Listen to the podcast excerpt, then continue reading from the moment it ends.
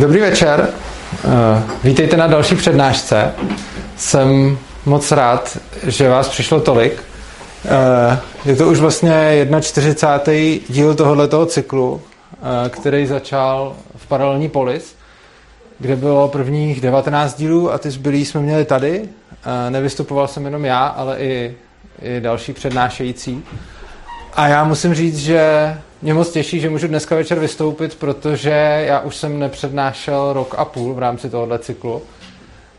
Napřed za to mohl covid a potom moje zranění a jsem moc rád, že se věci změnily a doufám, že si tu přednášku dneska společně užijeme.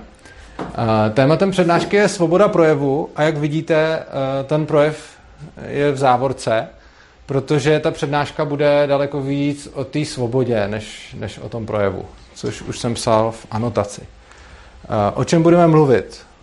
Podíváme se za prvý na to, že jedna věc je mít nějaký pocit svobody a nesvobody a druhá věc je potom realita. Pak trošičku nakousneme pozitivní a negativní práva. Jinak pokud hledáte místo, tak tam máte ještě tady jedno volný. Tady vidím židle. Pozitivní a negativní práva. Pak se na chvilku dostaneme právě k té svobodě projevu, takže o té budeme mluvit taky, když už se tak přednáška jmenuje, byť to není její pointou. A pak se budeme obecně bavit o svobodě, což považuji za hodně důležitý. Tak. Čím bychom mohli začít? Otázka je, jaké jsou naše možnosti. Kdo bez problémů vyjde schody? Přijde mi, že v podstatě všichni, až na mě tady. A já je teda teď už vyjdu taky, ale když jsem tu přednášku ještě tvořil, tak jsem si myslel, že je nevyjdu, takže jsem se trošku předběhl. Každopádně, když jsem měl ve studiu Svobodného přístavu Martina Rotu, tak on mi tam právě řekl, nevím, jestli jste na ten díl koukali, tak on mi tam právě říkal, no, teď když seš vlastně taky mrzák, tak je to s tou tvojí svobodou mnohem horší. A už nemáš tolik možností a už nemáš takovou svobodu, jakou jsem měl předtím. A nejenom pro něj je vlastně to, že člověk třeba nevyjde schody omezením svobody. Pro mě osobně to omezení svobody není a rád bych vysvětlil proč. A ještě než to budu vysvětlovat, tak zmíním jednu věc ohledně toho slova svoboda. Když tady mluvím o svobodě, tak tím budu mínit tu libertariánskou svobodu, to, jak ten pojem používají libertariáni a anarchokapitalisti. A samozřejmě je možný, že kdokoliv si ten pojem může nadefinovat nějak jinak a já mu v tom nějak nebráním. Nicméně v rámci téhleté přednášky bych rád vysvětlil, proč mi právě ten způsob, jakým definují svobodu libertariáni, dává větší smysl než jakýkoliv jiný. Další otázka, která s touhletou trošku souvisí, je, kdo by odsaď dokázal vyletět. Pravděpodobně nikdo. A prakticky nikdo by to nevnímal jako omezení svobody.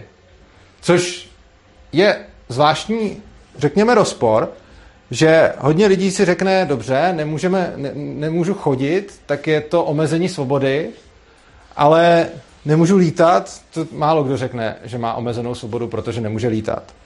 A otázka je, v čem se to liší? A myslím si, že se to liší zejména v tom, že většina lidí chodit dokáže a lítat ne.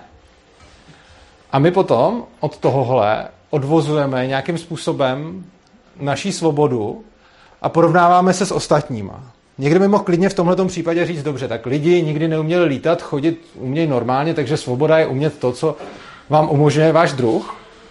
Ale já bych se podíval ještě na jeden příklad a to je další taková, když si tady pokládám zdánlivě hloupý otázky, kdo se na přednášku nebo někam jinam někdy teleportoval. No, myslím si, že nikdo, protože takovou technologii zatím nemáme.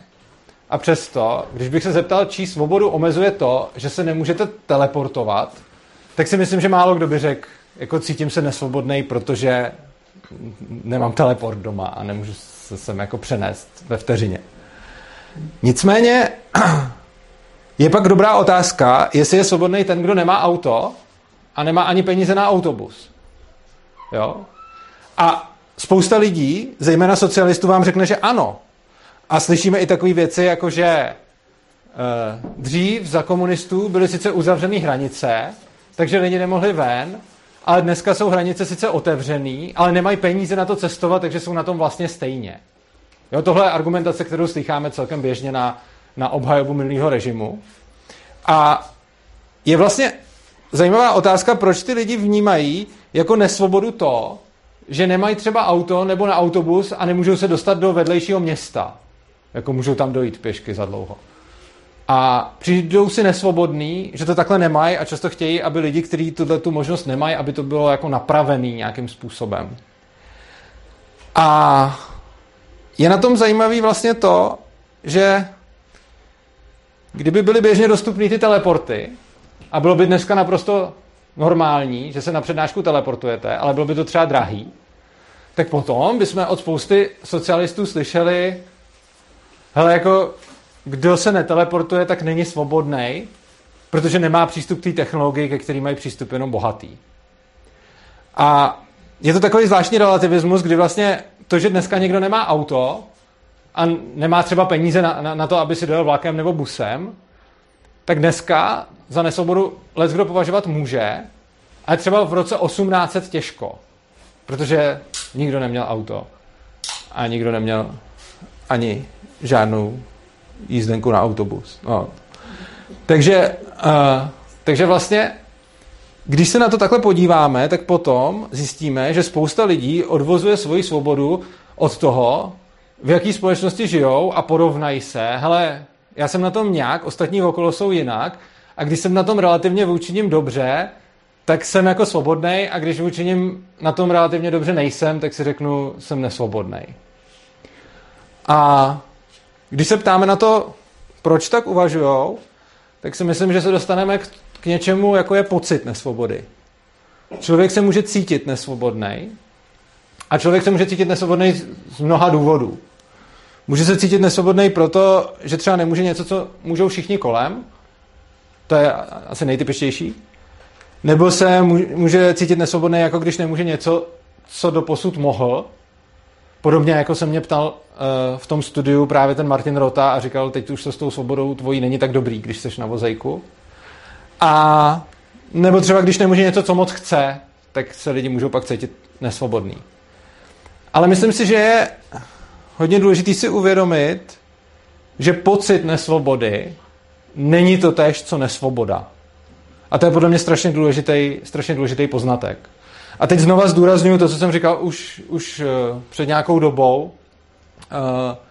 Tady svobodu používám v tom libertariánském slova smyslu a budu ukazovat, proč mi dává největší smysl a větší než jakákoliv jiná. Takže samozřejmě, když by si někdo nedefinoval svobodu jako jsem svobodnej, když se cítím svobodnej a jsem nesvobodnej, když se cítím nesvobodnej, tak může, já mu to neberu, ale já bych hodně rád mezi těma dvouma věcma rozlišoval, že jedna věc je, že se nějak cítím a druhá věc je, že to tak je. Protože pocity jsou samozřejmě důležitý, ale to, že se nějak cítíme, neznamená, že to tak je. Já když se budu cítit nemocnej, tak to ještě neznamená, že jsem nemocnej, když se budu cítit zdravej, tak to neznamená, že jsem zdravej. A když se budu cítit, že mám v něčem pravdu, tak to ještě neznamená, že tu pravdu mám. A když se budu cítit, že mi někdo ubližuje nebo mě vykořisťuje, tak to neznamená, že se to skutečně děje. Jo, nebo když se budu cítit, že někdo mi chce ublížit, tak to vůbec tak nemusí být, byť ve mně může vyvolat ten pocit. A myslím si, že je hodně důležitý se zaměřit právě na ty omezené možnosti a na omezenou svobodu. Že jsou to dvě rozdílné věci. A když si kladu otázku, když jsem svobodný, tak právě ta klasicky libertariánská odpověď je, že jsem svobodný tehdy, když mi nikdo nebrání nakládat s mýma zdrojema, včetně mýho těla. V tu chvíli jsem svobodný, když mi v tom nikdo nebrání. Oproti tomu to ale ještě neznamená, že si můžu dělat, co chci, protože ke spoustě věcí nebudu mít dostatek zdrojů to udělat. Já bych moc rád se letěl podívat na oběžnou dráhu, ale nemám na to prachy, takže tam teď lítají miliardáři. A doufám, že během mýho života to bude už tak levný, abych si to mohl dovolit taky. A v takovém případě bych se tam letěl podívat.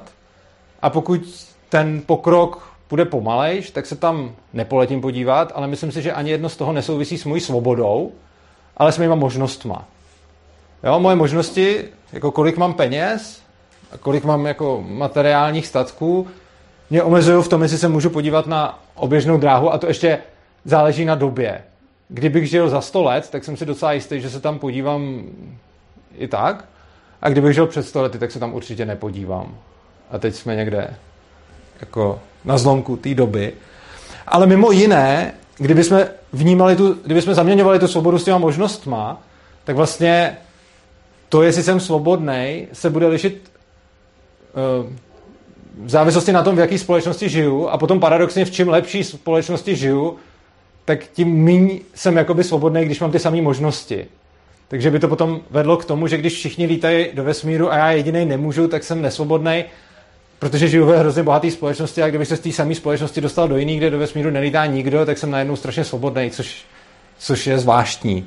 Jo, ono by to potom vedlo třeba k tomu, že když budu jako chudák ve společnosti, kde běžně lítají do kosmu, a tu společnost najednou postihne nějaká jako absolutní katastrofa, že prostě ty lidi přijdou o zdroje a najednou jako budou hole přežívat a já to náhodou přežiju, tak najednou bych jako získal svobodu tím, že vlastně celá civilizace okolo mě lehla, což je zvláštní získávat svobodu tímhle způsobem.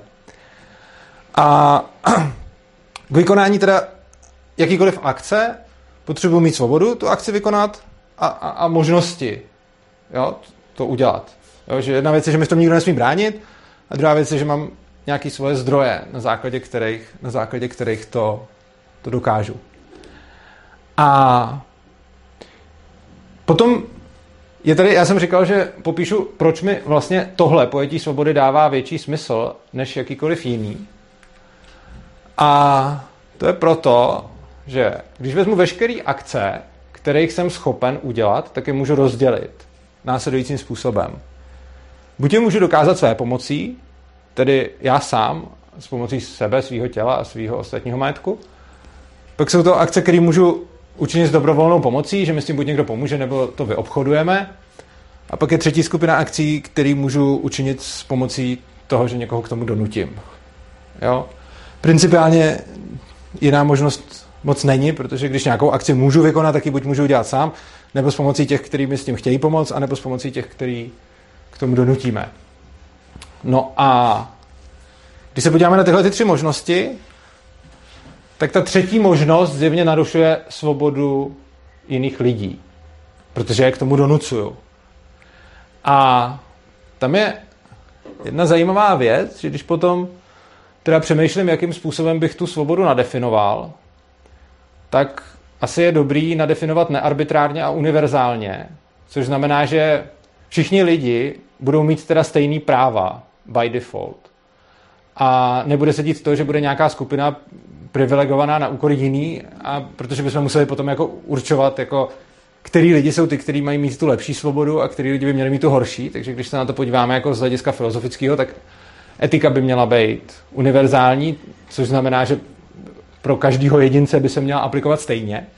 A pokud se bude aplikovat pro každého stejně, pak z toho plyne, že ta třetí možnost není slučitelná s univerzální svobodou. Protože kdyby moje svoboda nebo číkoliv svoboda závisela na tom, že k tomu může někoho jiného donutit, aby mu něco dal. Ku příkladu prostě, jsme teď řekli, že všichni mají mít svobodu na to, aby, já nevím, třeba měli nějakou lékařskou péči, nebo aby mohli letět do toho vesmíru, nebo whatever. Tak pokud řekneme, že teda k tomu musí někdo někoho donucovat, tak jsme najednou arbitrárně určujeme, jako ty máš lepší svobodu by default než někdo jiný, protože někdo bude moc někoho jiného k tomu nutit. A když bychom řekli všem, že se můžou vzájemně nutit, tak to pak nebude vůbec konzistentní a nebude to dávat smysl, protože vlastně, když by moje svoboda závisela na tom, že donutím někoho, a jeho svoboda závisela na tom, že donutí mě, tak se můžeme vzájemně nutit, ale nejde to reálně zároveň vykonat. Což znamená, že absence téhle možnosti není omezením svobody, a tím se dostáváme k tomu, že svoboda znamená, že můžu dělat akci, které učiním sám, anebo můžu dělat akci, s kterými mi někdo dobrovolně pomůže. A tohle je podle mě svoboda.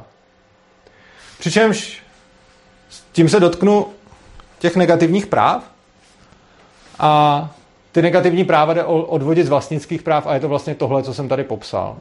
Jo, je to jiný způsob, já jsem většinou definoval výčtem, když jsem se k něm v přednáškách dostal, ale vlastně negativní práva, já je tady řeknu na příkladech, aby to nebylo úplně tak abstraktní, negativní právo třeba na vzdělání znamená, že mi nikdo nemá bránit se vzdělávat, negativní právo na zdravotní ošetření znamená, že mi nikdo nemá právo bránit v tom se ošetřit, negativní právo na život znamená, že mě nikdo nesmí zabít a ty práva jsou skvělý v tom, že je můžou používat všichni naraz.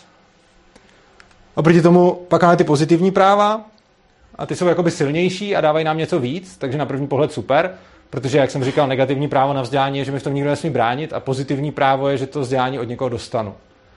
Negativní právo na lékařské ošetření je, že mi nikdo nesmí bránit se nechat ošetřit a pozitivní právo je, že mě někdo ošetří. Takže se zdá říct, jako, super, ty pozitivní jsou lepší. Problém je, že jsou v konfliktu a trpí tím problémem, který jsem popisoval na předchozím slajdu.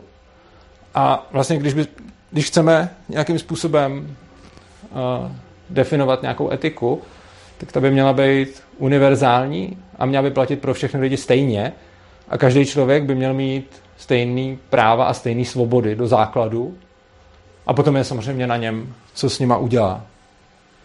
A tohle je vlastně taková past na takzvaný bojovníky za svobodu, kterých kolem sebe občas dost vídáme. A ta past na ně je ta, že si pletou ty nedostatek možností, který mají, s tou nesvobodou, že jim v tom někdo brání. A jde o to, že ta absence možností vytváří pocit nesvobody, jak jsem tady říkal, ale ten pocit nesvobody není totéž, co nesvoboda. A potom, když člověk tohleto zamění, tak velice snadno začne požadovat nějaký pozitivní práva. A my to můžeme vidět, už se začnu dostávat k tomu tématu svobody projevu, zejména u spousty lidí, kteří se třeba označují za libertariány nebo obecně jsou jako prosvobodní, tak nějakým způsobem mají potom pocit, že třeba Facebook by měl dát účet a neměl by jim mazat příspěvky, protože jinak je to jako hnusná fuj cenzura. A když to dělá, tak je to proti jejich svobodě. Jenže ono je to proti té jejich pozitivní svobodě a ne té negativní, což je problém. A potom probíhá různá mentální gymnastika, která ospravedlňuje to nějaký útlak. Vys prostě třeba jako, hele, stát stejně zasahuje do toho, co Facebook dělá, tak bychom teď měli napsat další zákony, který ten Facebook omezí ještě víc, tak jak já potřebuju. Jo, to je jeden z těch příkladů. A nebo potom samozřejmě různý preventivní údery proti tomu, že je někdo jako mocnej, což znamená, že typicky jako se řekne, hele, tak žijeme v demokracii a sociální sítě mají velkou moc ovlivňovat volby, tak je budeme muset nějakým způsobem regulovat, protože oni potom vlastně se dopouštějí útlaku a my je teda teď zregulujeme, budeme preventivně utlačovat je a tím se zachráníme. A všechno tohleto uvažování podle mě právě plamení z toho, že zaměním ten pocit za tu realitu, že se nějak cítím, ale mám pocit, že tak ta realita vypadá. Jo? Že se cítím nesvobodnej a mám teda pocit, že jsem skutečně nesvobodnej, což ale nemusí znamenat. A když se teda dostaneme k té svobodě projevu, tak co je svoboda projevu? Svoboda projevu, spousta lidí by si mohlo myslet, že to znamená, jako, že každý si může neomezeně říkat, kde chce, co chce, což je sice zajímavá představa, ale ukážeme si, proč nerealizovatelná. Svoboda projevu je to, že majitel každé platformy určuje její pravidla. A svoboda projevu znamená, že nikdo nemá být umlčován proti daným pravidlům, což znamená, že nemělo by existovat žádný téma, o kterém by se prostě nesmělo mluvit bez ohledu na platformu. Ale zároveň, že nikdo nemá být nucen dávat komukoliv prostor na své platformě. A myslím, že tyhle ty dvě věci zároveň znamenají svobodu slova. Já potom uvedu příklady, aby to nebylo tak abstraktní, ale ještě než se dostaneme k příkladům, tak bych znovu rád zdůraznil, že svoboda projevu nechrání jakýkoliv projev kdekoliv. A já to řeknu na nějakém hodně extrémním příkladu, aby bylo jasný, co tím myslím, ale ty ostatní jsou na stejném principu, jenom méně extrémní. Sprejování domu proti vůli vlastníka není svoboda projevu. Bez ohledu na to, co tam píšu. Oproti tomu ale se souhlasem vlastníka už to svoboda projevu je. A zase bez ohledu na to, co tam píšu, když s tím ten vlastník souhlasil. A tohle platí pro každou platformu. Nejenom pro fasádu našich domů, ale platí to pro veškeré knížky, webové servery, noviny, televize, sdělovací prostředky, média, prostě obecně všude platí tenhle ten projev. Tohle pravidlo. A já teď uvedu nějaký příklady a pokud se vám nebude zdát na těch příkladech něco, klidně mi oponujte. Takže první věc. Přijdou ke mně svědkové Jehovovi a budou mi chtít něco povídat a já se rozhodnu, že je nepustím domů. Tak omezil jsem tím jejich svobodu projevu. Zjevně ne, protože oni chtěli jít ke mně domů a je to můj obejvák a já si určuju, co se tam bude říkat. Takže i když jsem jim řekl, jako vy tady nesmíte říkat vaše náboženství, tak to ale není omezení jejich svobody projevu, protože já jsem vlastníkem platformy, tedy toho svého obýváku. Oproti tomu ale, kdyby stát zakázal svědky Jehovovi, tak to už je omezení svobody projevu, protože stát řekne, hele, tohle náboženství se tady nesmí šířit a to ani v obýváku toho, kdo s tím souhlasí. A to je zásah do svobody projevu a do svobody slova. Když to řekneme našem kontroverznějším, tak třeba stát nezakázal sice svědky Jehovovi, ale zakázal prodej Mein Kampfu bez dodatků. Byla tady nějaká kauza před, já nevím, 10-15 let, nepamatuju si to přesně, kdy někdo vydával prostě Mein Kampf. A ten týpek asi ani nebyl podle všeho nějaký nácek, pokud si to dobře pamatuju, ale prostě mu to přišlo zajímavý, aby si to jako lidi mohli přečíst. Což jako, rozhodně Mein Kampf jako je zajímavý, pro mě je zajímavý tím, jak je to blbý, ale na druhou stranu je zajímavý vidět, čemu lidi věřili a co bylo v dané době relevantní, takže mě třeba prodej Mein Kampfu přijde fajn, ale stát to, ne, že bych s tím souhlasil, ale prostě myslím si, že je dobrý, aby k tomu byl přístup, ale stát to zakázal a řekl, že se to smí prodávat jenom, když se k tomu dají nějaký vysvětlivky prostě. Takže nemůžu jen tak prodat Mein Kampf, ale můžu prodat knížku o tom, jak Mein Kampf je špatnej a když to tam dostatečně popíšu a budu tam psát jako komentáře k tomu všemu, proč je to blbost, tak to už vydat smím. A tohle, bez ohledu na to, jestli si myslíme, že to je jako v poho nebo není, tak to je omezení svobody slova každýho, kdo by chtěl vydávat Mein Kampf. Zajímavý ale zase je na druhou stranu, když knihkupectví odmítne prodávat Mein Kampf, tak to samozřejmě není omezení svobody slova. A to dokonce ani v případě, že by to odmítly všechny knihkupectví na území České republiky. Ta situace je rozdílná. První, když stát zakáže všem prodávat Mein Kampf a druhá, všichni knihkupci řekli prostě takovouhle sračku já prodávat nebudu, tak sice reálně v tu danou chvíli to nikde nekoupíte, ale v jednu chvíli je to důsledkem nějakého omezení svobody slova a v druhém případě je to rozhodnutí dobrovolné vůle jednotlivců to neprodávat. A velký rozdíl je v tom, že vy, když to pak moc prodávat chcete, tak v tom druhém případě si můžete založit svoje knihkupectví, tam si to vytisknout a tam si to můžete prodávat. Takže tím to potom není zásah do svobody slova. Podobně jako když někomu nedám prostor ve své knížce, tak to je asi jasný, že není omezení ničí svobody slova, ale kdyby jako někdo hodně nutně se potřeboval do té knížky dostat a já jsem mu řekl prostě ne, tak samozřejmě neomezuju ho tím na svobodě slova, protože zase je to moje platforma a já jako majitel té platformy rozhodu.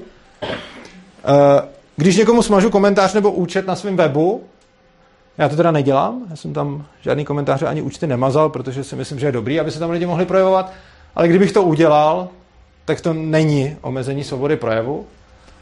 A tady pořád ještě všichni souhlasí, ale když potom řeknu to samé o Facebooku, tak tam už se začnou lidi kolikrát bouřit, jako ve smyslu, že když teda Facebook smaže něčí účet, tak tím omezuje svobodu slova, zejména když ho maže republikánům prostě.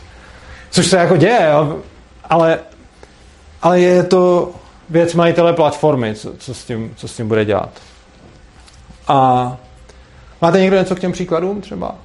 Já bych měl takovou nějakou poznámku, jakože to, že ono občas v té realitě, a teď, jak jsem právě mluvil, jak to bylo ve 30. letech s těma rádiema a on to se potom opakovalo v těch 60. letech, ten americký stát ten nedělá jako taky, že by říkal, jako, že zakáže něco přímo, ale třeba řekne, a to řekl třeba v tom případu těch rádií, tak tady máme daňový úřad a ten daňový úřad vás prostě bude prověřovat, když tam jako máte problém z toho člověka, jo? Nebo prostě ano. Dává to takovou, tak jako takovýhle věci, které se jako dějou za oponou a není to jako přímo cenzura, že by oni vydali nějaký zákon, nebo to, ale oni mají strašně těch regulačních úřadů a na těch regulačních úřadech sedí nějaký lidi, kteří mají nějaký názory na to, co jako je správný a nesprávný a a prostě, že jo, a všechny ty služby jsou nějakým způsobem licencovaný, kontrolovaný a všichni musí podávat daně,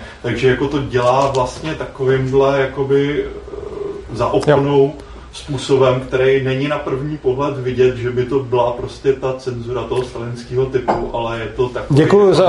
Děkuju za připomínku, samozřejmě to není takhle černobílý, ono se to dá dělat spoustou jiných způsobů, přesně jak tady říkal Vláďa, co se dělo prostě v Americe před jako 70 lety a rozhodně se to bude dít, do nějaký míry i teď a samozřejmě jako to nemusí být jenom jako binárně zakázat, povolit, ale může to být třeba hodně zesložitit ten jako projev. Na tom příkladu těch sociálních sítí, že kdo si pamatuje ten stav, někdy v roce 2015, 14 a tak dále, tak bylo tehdy skoro jako nemyslitelný, že by někdo byl jako smazaný z Facebooku. Ano, je pravda, že... to, a že se to prostě jako najednou svičlo a najednou se to svičlo, když se rozpoutala taková jako kampaň, jako že volby ovlivňujou ty fake news. Ano.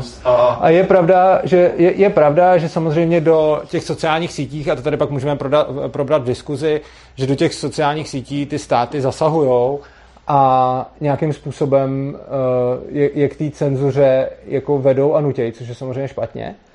A myslím si, že jako řešením určitě teda není to, že bychom je zase jiným zákonem nutili to nedělat, protože ono třeba, když se pak podíváte na ty lidi, kteří ty sociální sítě vlastní, tak jsou to kolikrát taky socialisti, takže oni dost možná podlehli té kampani a pak se strašně blbě pozná, jestli ten majitel si to fakt tak přeje, nebo jestli je k tomu nějakým způsobem tlačen a samozřejmě, kdyby si to přál, tak je to v pořádku a kdyby dělal to samý, protože ho k tomu nějakým způsobem tlačí stát, tak to v pořádku není. Což je podobně, jako jsme říkali tady, jo, že když to budou dělat knihkupci dobrovolně, tak to není omezení svobody slova, když to udělá stát, tak to je omezení svobody slova.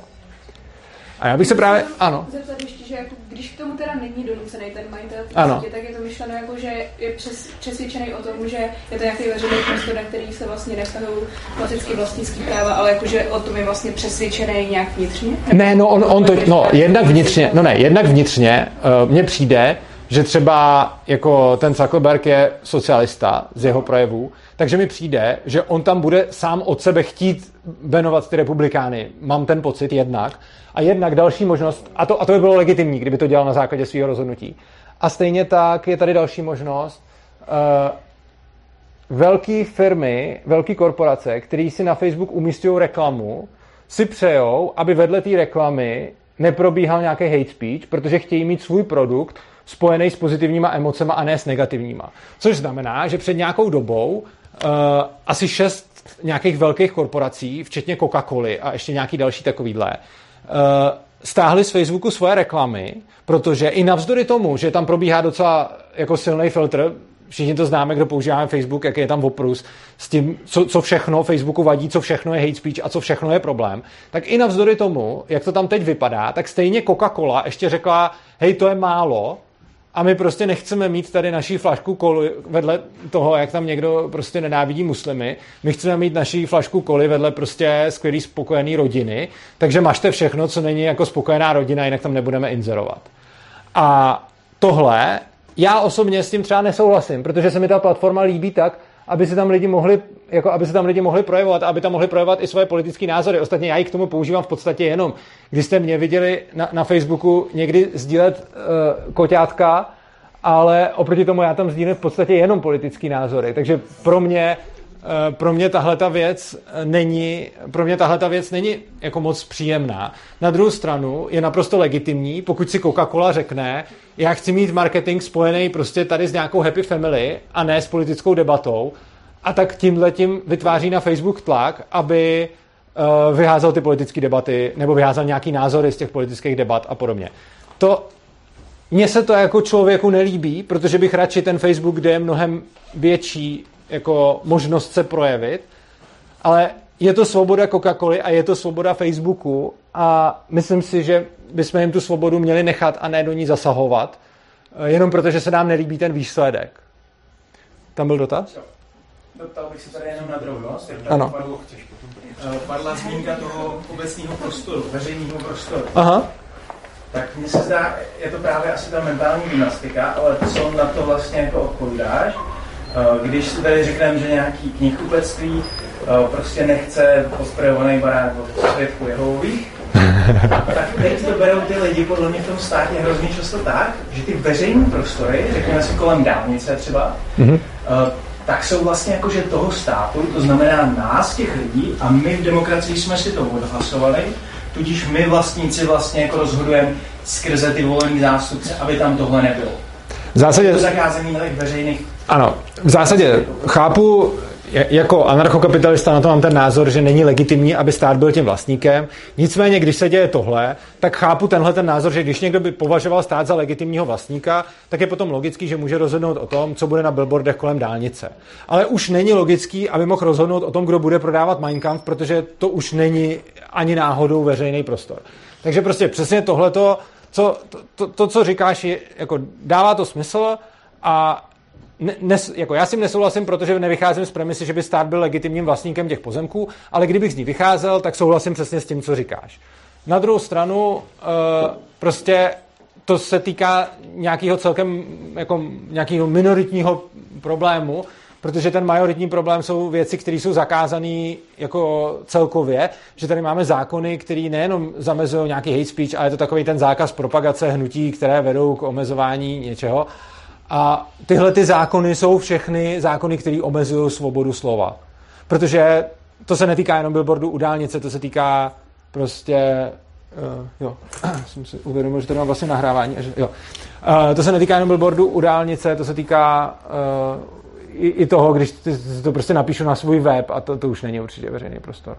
No, jenom úplně malý dodatek k tomu. Mě právě přijde, že potom tady ta logika vlastně svádí k tomu, že i to knihkupectví je vlastně v nějakém prostoru toho města, který je zase pod správou toho státu a v té logice vlastně je to podobná analogie. No to bychom pak museli, ale teda, jako to už bychom pak museli říct, že všechny pozemky patří státu, jenže tohle už moc neberu z toho důvodu, že to netvrdí ani ten stát. Jo? Jakože stát se prohlašuje za vlastníka pozemku kolem dálnice, mně to přijde nelegitimní, spousta lidí řekne jako OK, je to legitimní, fajn, prostě je tam jako rozdíl v názoru. Ale ani stát neřekne, že je vlastníkem toho knihkupectví, což znamená, že když to tam potom zakazuje, tak tahle ta argumentace se použít nedá. Že vlastně jako vlastníkem? Že vlastníkem je ten majitel, ale kupuje si to od toho státu, od toho města, od kohokoliv si to koupuje s nějakým břemenem. Že vlastně ten pozemek je s tím břemenem, no a vlastně město do toho může kecat, co tam máme. Chápu, ale takhle to ani ne vždycky bylo. Prostě některé ty pozemky byly možná koupený od města, ale celá spousta jich prostě nikdy městu nepatřila, takže tam potom jako tak. Od příkladů se posuneme dál, a to konkrétně k cenzuře. Cenzura je slovo, který je hodně nadužívaný a který se stává trošičku bezobsažným tím, jakým způsobem je nadužívaný. V tom úzkém slova smyslu je to státní cenzura. To, co jsme tady měli prostě za minulého režimu. A to je zakázáno nějak v ústavě a to je jako dobře, že to je zakázáno.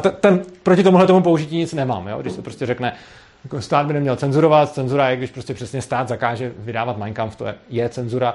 Vidíte, to je zajímavý. Máme tady zakázáno vydávat Mein Kampf, ale v listině základních práv a svobod máme napsáno, že cenzura je nepřípustná. Takže to je takový, že jak se to hodí. O tom jsem tady měl jednu přednášku, kdy jsem právě ukazoval, proč mě zrovna listina základních práv a svobod úplně neohromila.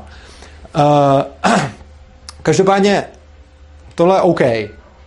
Potom, co je trošičku problém, a to přesně vidíme právě u spoustu těch jako takzvaných bojovníků za svobodu, že v širším slova smyslu se cenzurou nazve úplně každý potírání vyjádření.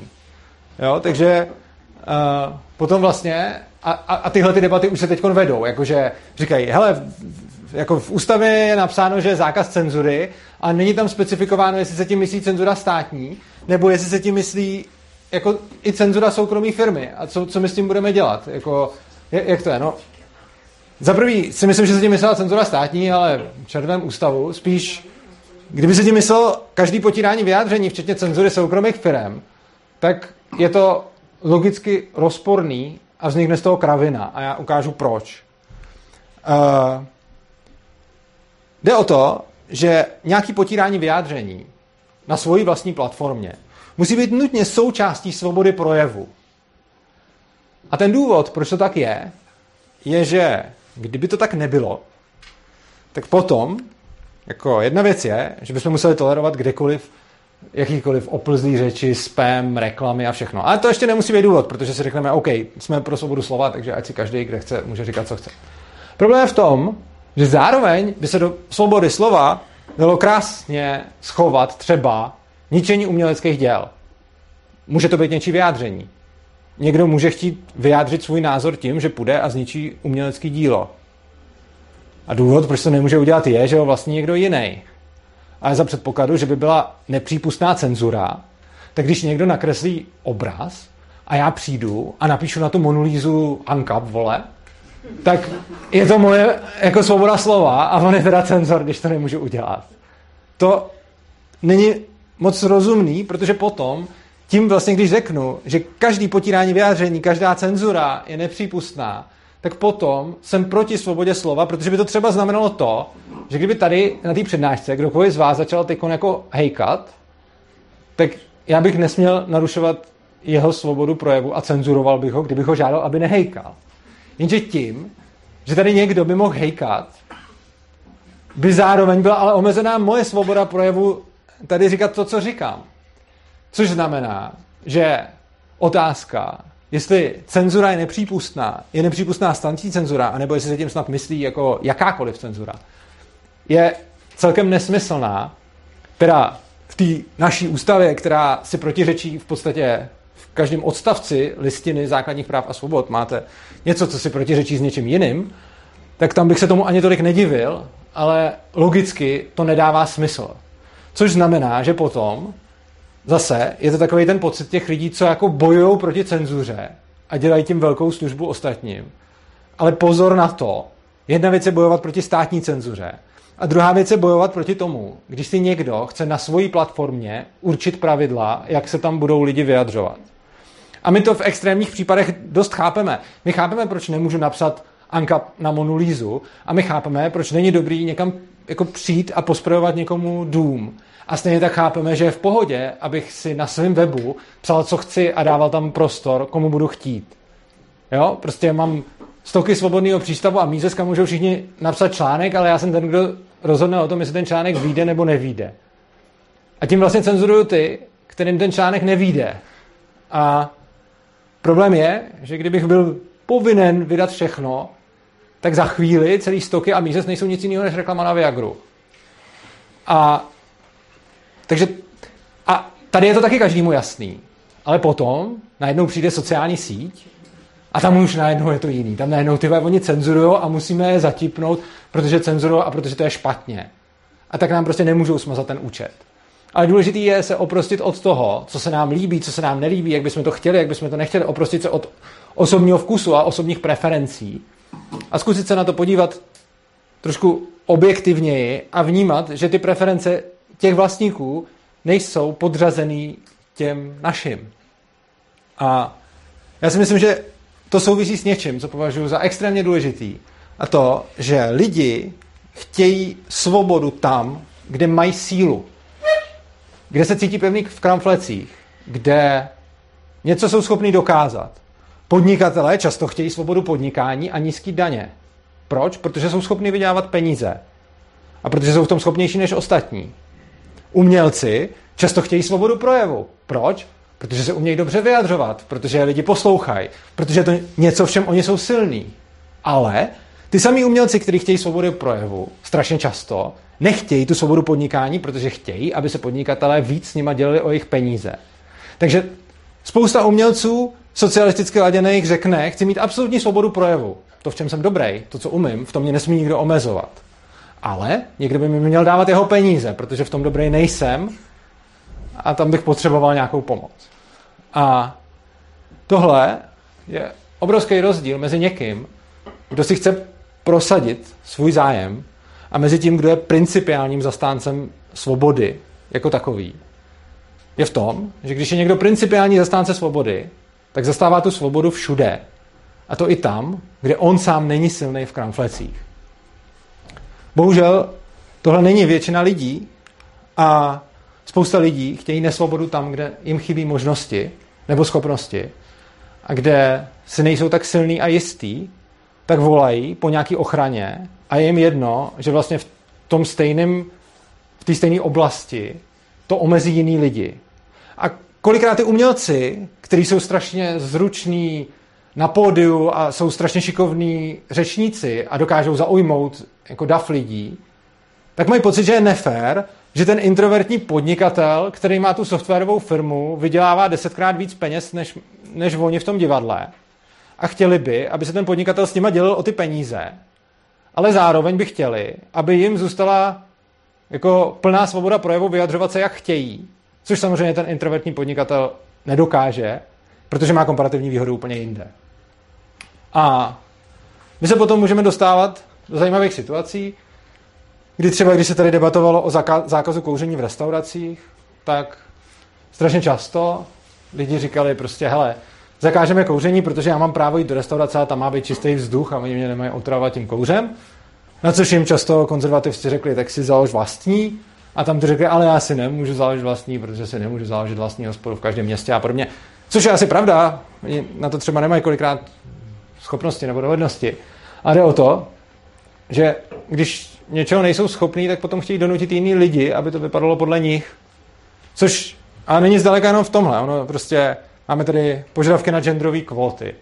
A spousta lidí chce genderové kvóty a na to je typická odpověď, no tak si to prosadí jako bez donucení. Nenuť ty lidi, prostě kdo chce zaměstnávat, já nevím, ženy, ať se zaměstnává a ženy, co chtějí kariéru, ať dělají kariéru.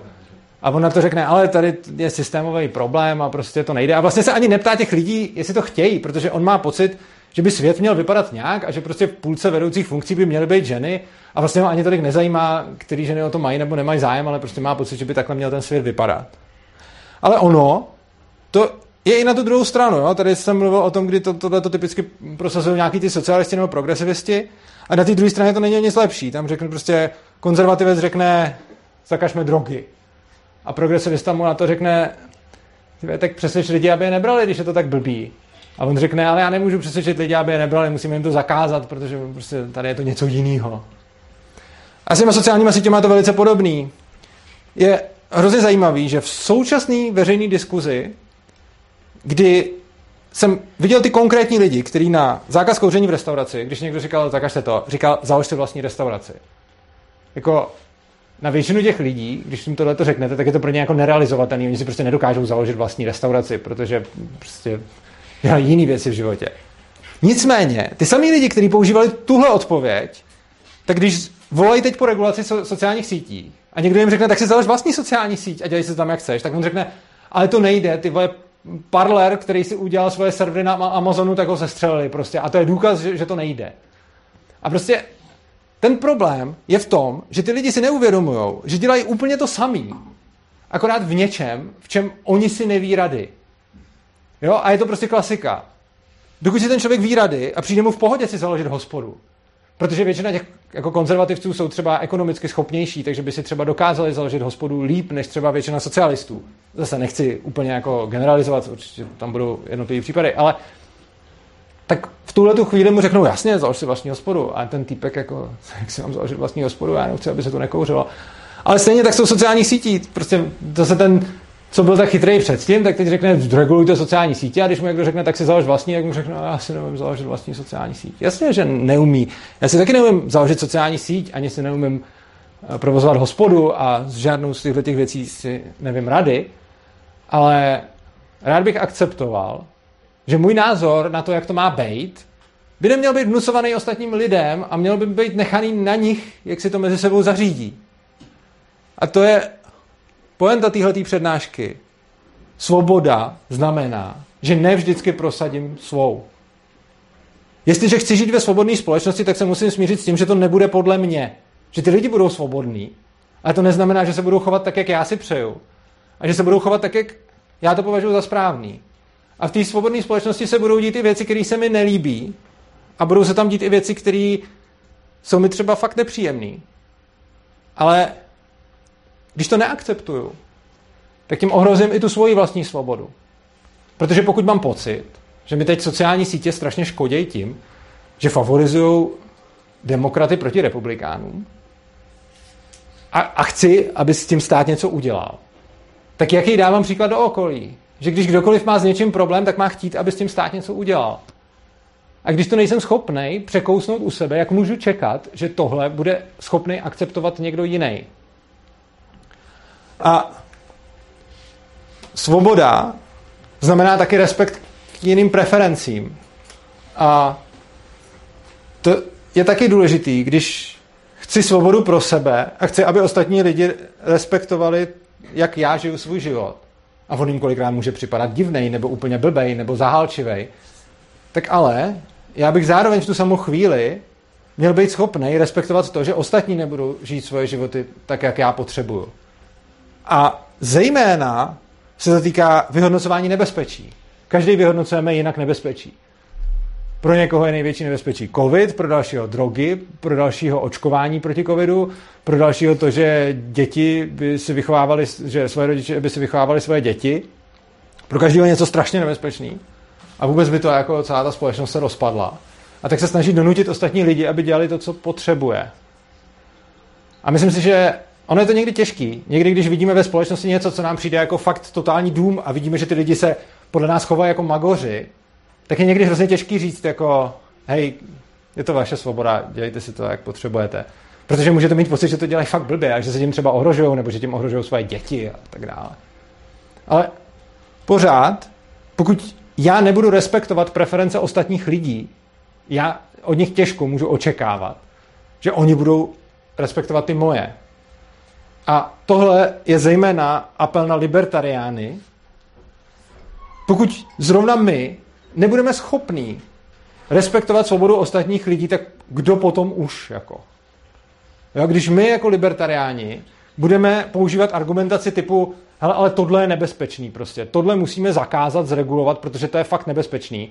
A v tomhletom ta svoboda jako není, tam není možná. Jak potom někdo, kdo vysloví tohle, chce vysvětlit, já nevím, prostě socialistům, že ten samý argument nebude platit prostě v jiném odvětví, kde to zase přijde dobrý tomu socialistovi. A když potlačíme svobodu, a to je taky častý, pro teď v krizi, jo, máme problém, tak teď tu svobodu jako můžeme potlačit, protože teď nastalo něco, kdy musíme jednat. Slyšíme to zase hrozně často v souvislosti s těma sociálníma sítěma. Jo, strašně často slyšíme jako hele, teď je potřeba, aby jsme s tím fakt už něco udělali, protože ty sociální sítě ovládají volby a když ovládnou volby, tak pak už si zabetonujou tak silnou pozici v tom státu, že už si nikdo nic neudělá a bude tady totalita sociálních sítí prostě a všech a celý svět ovládne Facebook. A proto ho teď musíme zregulovat, dokud je ještě čas. Problém je, že za A to může být pravda, ale taky nemusí, my se v tom můžeme mýlit. A v momentě, kdy řekneme teda jako, hele, můj úsudek, co je nebezpečný, je tak důležitý, že na základě něj můžeme omezit svobodu ostatních lidí. Ale zase, pokud by měla být etika nějaká univerzální, tak z toho by potom mělo plynout, že teda úsudek každýho je tak důležitý, aby jsme na základě toho mohli omezovat svobodu ostatních lidí. Protože když já uvidím teď nebezpečí v sociálních sítích a uvidím ho tak silný, že si řeknu jako dobrý, tak je to tak strašně nebezpečný, že to můžeme omezovat. Tak když s tímhletím přijdu, tak tím vlastně říkám, je v pohodě, aby někdo, kdo považuje něco za fakt nebezpečný, šel a násilím omezoval svobodu ostatních lidí. A pokud tohle začneme dělat, tak potom, když to začneme dělat my jako libertariáni, tak nemůžeme očekávat, že by to kdokoliv jiný jako nedělal. No a tím jsme víceméně u konce. Já tady zrekapituluju, o čem jsme mluvili. První věc, snažme se oddělovat svobodu od našich možností. Jo? Snažme se oddělovat to, jestli mám svobodu něco udělat, od toho, jestli mám možnosti to udělat. Já můžu být svobodný něco udělat, ale nemusím mít v současném světě možnosti to udělat. Typický příklad, založit si sociální síť. Já si nedokážu založit jako úspěšnou sociální síť. A myslím, že nikdo z nás tady. Ale to, že to nedokážeme, neznamená, že nemáme tu svobodu to udělat. Jenom to nejsme schopní. Další důležitá věc v přednášce. Pocit nesvobody není to též, co nesvoboda. Tohle se dá mimochodem zobecnit a je to hrozně dobrý, jako si uvědomit, že to, že se nějak cítíme, ještě neznamená, že to tak je. A to platí v životě ve všem možným. Tady to aplikuju na tu svobodu. A prostě to, že mi přijde, že když mi Facebook smaže účet a všechny komentáře, takže tím jako nějak zasáhne do mojí svobody. Tak jako chápu, můžu se tak cítit, ale potom je třeba dobrý se zamyslet nad tím, proč Facebook tohle to udělat nemůže, ale proč já to udělat můžu, jo? Třeba na svém webu nebo ve své knížce nebo na fasádě svého domu, jo? Protože oni jsou to sice jako věcně jiný věci, ale ten princip je pořád stejný. Další věc, svoboda projevu je teda svobodou majitele té platformy, na který ten projev probíhá. A svoboda by měla být univerzální a měla by být stejná pro každýho. To je hrozně dobrý, když jako o tom přemýšlím a nevím, jak dál. A teď jako nevím, jakým směrem se vydat a jestli ta myšlenka dává nebo nedává smysl. Tak takový dobrý univerzální test, který mi může velice snadno vyvrátit. To, že tím to projde, ještě neznamená, že je to v pohodě, může si tím velice snadno vyvrátit, že ta svoboda bude pak různá pro různý lidi. A to, tam už vidím, že jsem si nadefinoval nějakou arbitrární etiku, kdy říkám, že nějaká skupina má jako jiný práva než nějaká jiná skupina. Takže prostě v momentě, kdy říkám, že něčí svoboda je podmíněna tím, že nějaký jiný lidi pro něj musí něco udělat, tak už je to jako divný. Jo? Třeba typické, jako, že svoboda člověka by měla být to, že když je nemocnej, tak dostane lékařské ošetření. Tak tam už je to divný, protože tam už to znamená, že nějaký jiný lidi mu musí to lékařské ošetření poskytnout. Jo? A takhle dál se vším. Já vám moc děkuju za pozornost a chtěl bych vás, ještě než budeme diskutovat, pozvat na další přednášku, kterou bych rád věnoval šílenství kolem koronaviru. A dopředu uvádím, že podobně, jako tahleta přednáška byla do nějaký míry o svobodě, teda o svobodě projevu jenom do nějaký malý míry, ale byla hlavně o svobodě úplně, tak zase z jiné strany bych se rád věnoval v té březnové přednášce opět svobodě, i když tentokrát skrz ten koronavirus a opatření kolem koronaviru. Někdo mi na to napsal, dneska už koronavirus nikoho nezajímá, dneska je cool válka s Ruskem. A má pravdu. A přesně proto chci mít příští přednášku o koronaviru, protože se o tom bude dát aspoň nějak normálně mluvit, protože z toho opadnou nějaké ty emoce a bude na tom mnohem líp vysvětlovat principy nějaké svobody, který budu vysvětlovat zase úplně jinak než tím způsobem, kterým se to dělá dneska, ale vlastně tu přednášku chci znovu věnovat zejména svobodě. Bude to 2. března, 19 hodin, zase tady. Než skončíme, tak bych vás ještě poprosil. Svobodný přístav je nezisková organizace, která nebere žádný státní peníze, ani žádný dotace, ani žádný evropský peníze samozřejmě. A všechno, co děláme, děláme z dobrovolných příspěvků, takže pokud se vám tato přednáška líbila, můžete ji ocenit tím, že buď hodíte do kasičky nějaký peníze, nebo pošlete kryptoměny na nějakou z těch adres, kterým je to polepený. Takže já to tady nechám kolovat. Děkuju. A teď se můžeme dostat k dotazům. Já si na to sednu, protože jsem stál už docela dlouho. A děkuju vám za pozornost a můžete se ptát. Tak díky, že jste přišli. Já bych to možná jako otevřel a je to zase, se to týká těch sociálních sítí a já jakoby pozoruju ten vývoj kolem toho, tak si myslím, že tam je ten hlavní problém a těch lidí, kteří za něco kolem sociálních sítí bojují, jakože to, že oni mají to srovnání, co jako se mohlo na těch sociálních sítích ještě před pár lety a co se může teď. A myslím, že jako všichni mají dost intenzivní pocit, že tam došlo za oponou k nějakému nátlaku, že ty sociální sítě to neudělaly jenom prostě ze svý vlastní iniciativy. A bohužel jako nemůžeme teď moc přesně vědět, k jakému nátlaku tam došlo, že jo?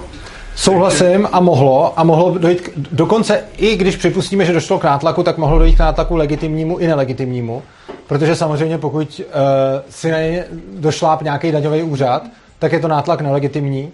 Pokud jim Coca-Cola řekla, že tam nebude dávat reklamy, tak je to nátlak legitimní, takže to nevíme. Ale nevylučuju to a v zásadě s tím jako souhlasím. Přijde mi pravděpodobný, že k nějakému nátlaku došlo. Na druhou stranu, pokud bychom tuhle situaci chtěli nějak řešit, tak si myslím, že řešení je apelovat na to, aby k tomu nátlaku přestalo docházet a ne vytvářet nátlak jiný. Já si myslím, jako, že to, že potom jako je třeba asi mluvit v této souvislosti víc o tom, jako, že vlastně ten celý problém má ten kořen v té státní moci, kdy můžeme mít to podezření, a i kdyby bylo falešný, tak to podezření pořád je, protože jako existuje milion těch regulačních úřadů, který a pravidel, kterým na světě ty sociální sítě nějak musí řídit. Teď oni, že tam mají nějaký jako imunity proti žalobám, který si můžou být třeba odebraný někomu, nebo jim zase může být přislíbený, že to bude zachovaný, a jako tohle by je tam docela mohlo hodně zničit nebo poškodit. Souhlasím, nevíme to, a myslím si, že teda pokud chceme nějakým způsobem zasahovat legislativně do toho, co smí a nesmí Facebook, tak by bylo dobré tvořit legislativu, která zakazuje státům do toho jakkoliv zasahovat. A taková legislativa by dávala mnohem větší smysl, než říkat Facebooku ze zákona nesmíš mazat komentáře a účty. Protože to je vlastně jako v podstatě z bláta do louže, protože je to jako kdyby tady byl zákon, že všichni musí sebou povinně nosit deštník, kdyby začalo pršet. To je hodně blbej zákon. Ale řešením toho zákona je zrušit ho a ne zavést jiný zákon, že nikdo nikdy nesmí nosit deštník. Jo. Prostě jako cílem je, že problém většiny těch iniciativ kolem sociálních sítí spočívá v tom, že prostě demokrati si prosadili, že masakrujou republikány na sociálních sítích v podstatě a že je různě jako vyhazujou tam odsaď. Což jako není hezký, ale myslím si, že řešením toho rozhodně není to, že teď jako republikáni se budou snažit dělat to samý zpátky těm demokratům. Tohle nefunguje a už jsme viděli víckrát, jak to nefungovalo v minulosti. Třeba jsme viděli, jak na amerických univerzitách v půlce 20. století přišlo jako to, že tam nesmí být komunisti. Oni je prostě chtěli dekomunizovat. To je blbý slovo. Také chtěli prostě zbavit těch komunistů, aby tam ty komunisti nebyli na těch univerzitách. A udělali to, že profesoři na těch univerzitách museli skládat slib, že nejsou komunisti. Nebo nějak tak. A nebo že nikdy nebyli v komunistické straně. Já nevím přesně, něco takového.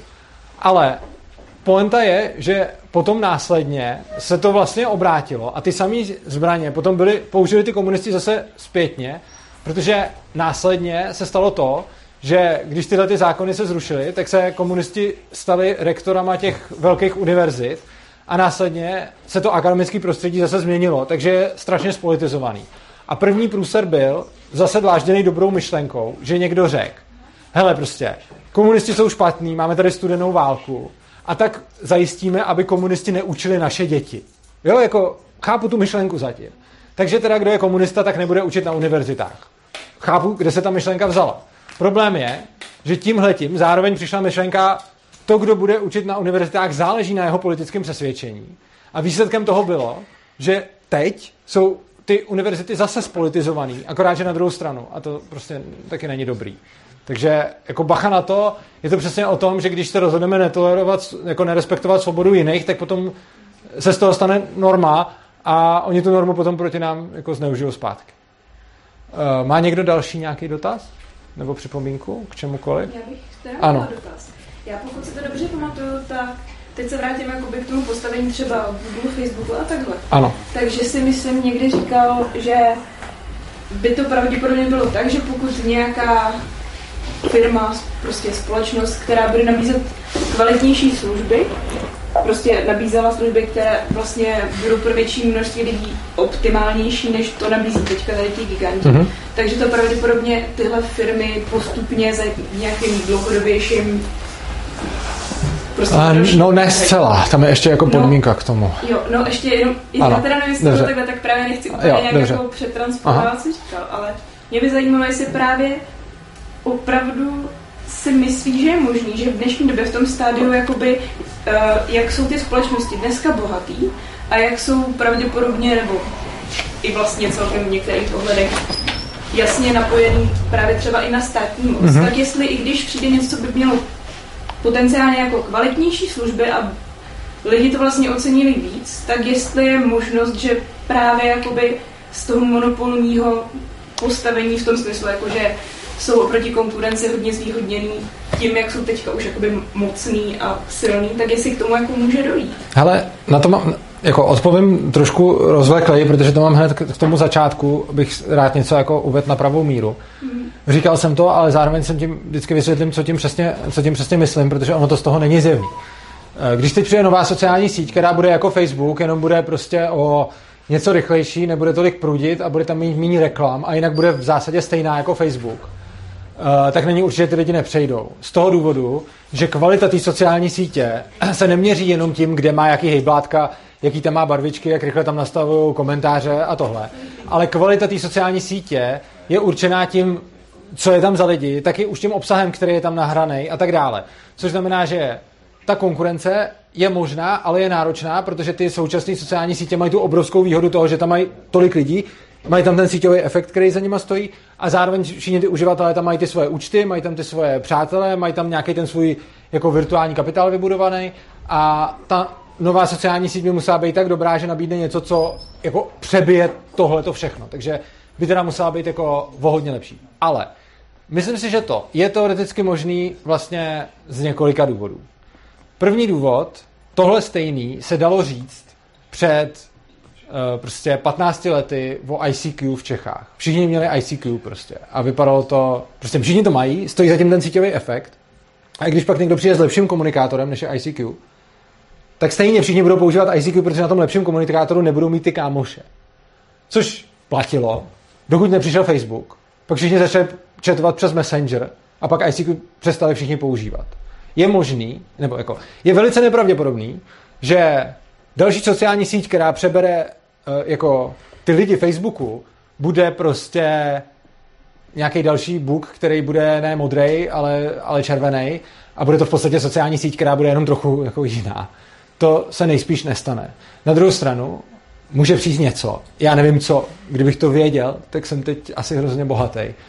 Ale přijde třeba něco, kdo tam ty lidi zapojí do virtuální reality a ono se najednou zjistí, že ty lidi tam chtějí být ve virtuální realitě se svýma kámošema prostě. Třeba. Já neříkám, že to bude zrovna tohle. A teď jako úplně stejně, jako byl napřed ICQ, který fungoval na tom, že se ty lidi psali a neměli tam žádný zdi, profily, společné fotky a tak, co nabízela ta sociální síť.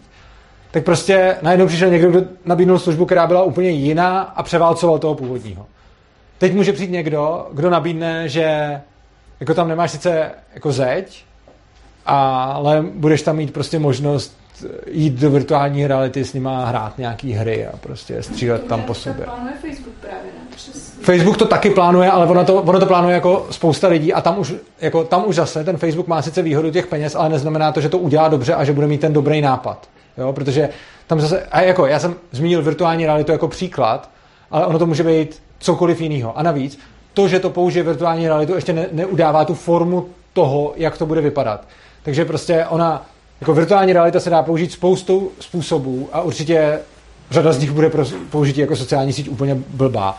Což znamená, že Facebook může udělat nějakou svoji sociální síť ve virtuální realitě, ale může přijít prostě pár studentů, který budou mít nápad jako ty borci z Google prostě a udělají něco ve virtuální realitě, co budou lidi využívat radši než tu sociální síť od Facebooku. Může se to stát. A hned to bude. A další věc, která je podle mě taky hrozně důležitá, ono to může padnout i tím, že ten Facebook začne dělat chyby. Viz prostě Nokia. Nějakou dobu předtím se zdálo, že prostě Nokia má neotřesitelné postavení a že prostě všichni furt budou volat Nokia, protože to byl jako největší prodejce mobilů. Potom udělali pár blbých manažerských rozhodnutí, pár blbých komunikací navenek, prodávali telefony se Symbianem a řekli, že už Symbian nebudou podporovat a najednou čus šli z trhu prostě. Stačilo fakt udělat pár kiksů a šli. Což znamená, že pokud ten Facebook udělá pár kiksů, tak může jít od válu úplně stejně rychle, protože vidíme to, že nestává se to sice jako denně, ale vidíme, že i ty velké korporace můžou prostě zkrachovat, když dělají špatný rozhodnutí. A nikdo neví, co přesně za špatný rozhodnutí to bude. Ale zároveň ten fakt, že ty lidi na tom Facebooku zůstávají, ukazuje, že s ním nejsou zas až tak nespokojený. Jako spousta lidí, kteří třeba ten Facebook by používali ke komunikaci o politice, tak nespokojení asi budou. A já to sám vidím, já s ním nejsem moc spokojený. Ta platforma mi vyhovuje čím dál tím míň, ale prostě jsem tam začal s tím, že jsem tam komunikoval ANCAP, tak v tom pokračuju. Ale ta platforma je na to stále méně a méně vhodná. No, jenomže kolik lidí chodí na Facebook komunikovat o politice a kolik lidí chodí na Facebook tam dávat fotky psa, dětí a jídla prostě. Jo, skoro všichni to druhý. Takže těm může být úplně jedno, že mažou republikány. A ono jim to jedno pravděpodobně je, protože tam nedochází k nějakému velkému odlivu uživatelů, i když se tohle to nějak ví. V momentě, kdyby to těm lidem začalo vadit, nebo když Facebook začne dělat něco, co těm lidem doopravdy vadí, tak oni prostě přejdou někam jinam. Čili myslím si, že to je reálný, akorát nevím za jak dlouho a nevím, jestli to bude tím způsobem, že někdo vymyslí něco jiného, co bude úplně super top, anebo tím, že Facebook udělá nějakou botu, ale prostě ty uživatelé ztratit úplně v pohodě může. Jo, no mě jenom k tomu ještě teda poslední věc napadá, jestli jakoby to srovnání třeba Nokia a Facebooku není, nebo třeba ještě když uvedu ten Google, není jako, že to není úplně srovnatelný, protože jakoby to do jakých všech oblastí jako zasahuje a kde všude je vyžadováno třeba to, aby měl člověk účet Google, nebo jako kde všude to jako... Tak zrovna Google účet mi přijde, že je víc vyžadovaný než Facebook, ale nevím. Jo, no já myslím jako oproti teďka tomu, že třeba měla nějaký vůči postavení Nokia, tak to se vlastně... Ano, a ani ten síťový efekt tam není, ale ta pointa je, že když udělají tu chybu, prostě, tak si představme, když řeknu nějakou hodně blbou chybu, jo. Představme si, že Google teď řekne, že každý dotaz do vyhledávače bude stát 10 halířů. Zítra je v hajzlu prostě. Jo, jakože... To by právě snad neudělali. No neudělali, já mluvím o tom, že dávám příklad chyby, jakože ty říkáš správně, Nokia nejde porovnat s Facebookem a já říkám, ne ta služba, ale jde porovnat to, že když udělají chybu, tak jsou v háji. A dal jsem příklad hodně velké chyby, kterou neudělají. Ale oni můžou udělat nějakou jinou chybu, která bude podobně závažná, jenom se nebude zdát takhle závažná. Ono zjevně manažerům Nokia se taky nezdálo to, co dělají závažný, i když třeba mně od stolu to přišlo hodně blbý, ale jim z nějakého důvodu ne, takže to stejně udělali. Tam vzadu byl dotaz. A jak si vzpomínal to ICQ, tak tam byl podle mě ještě jeden riziko.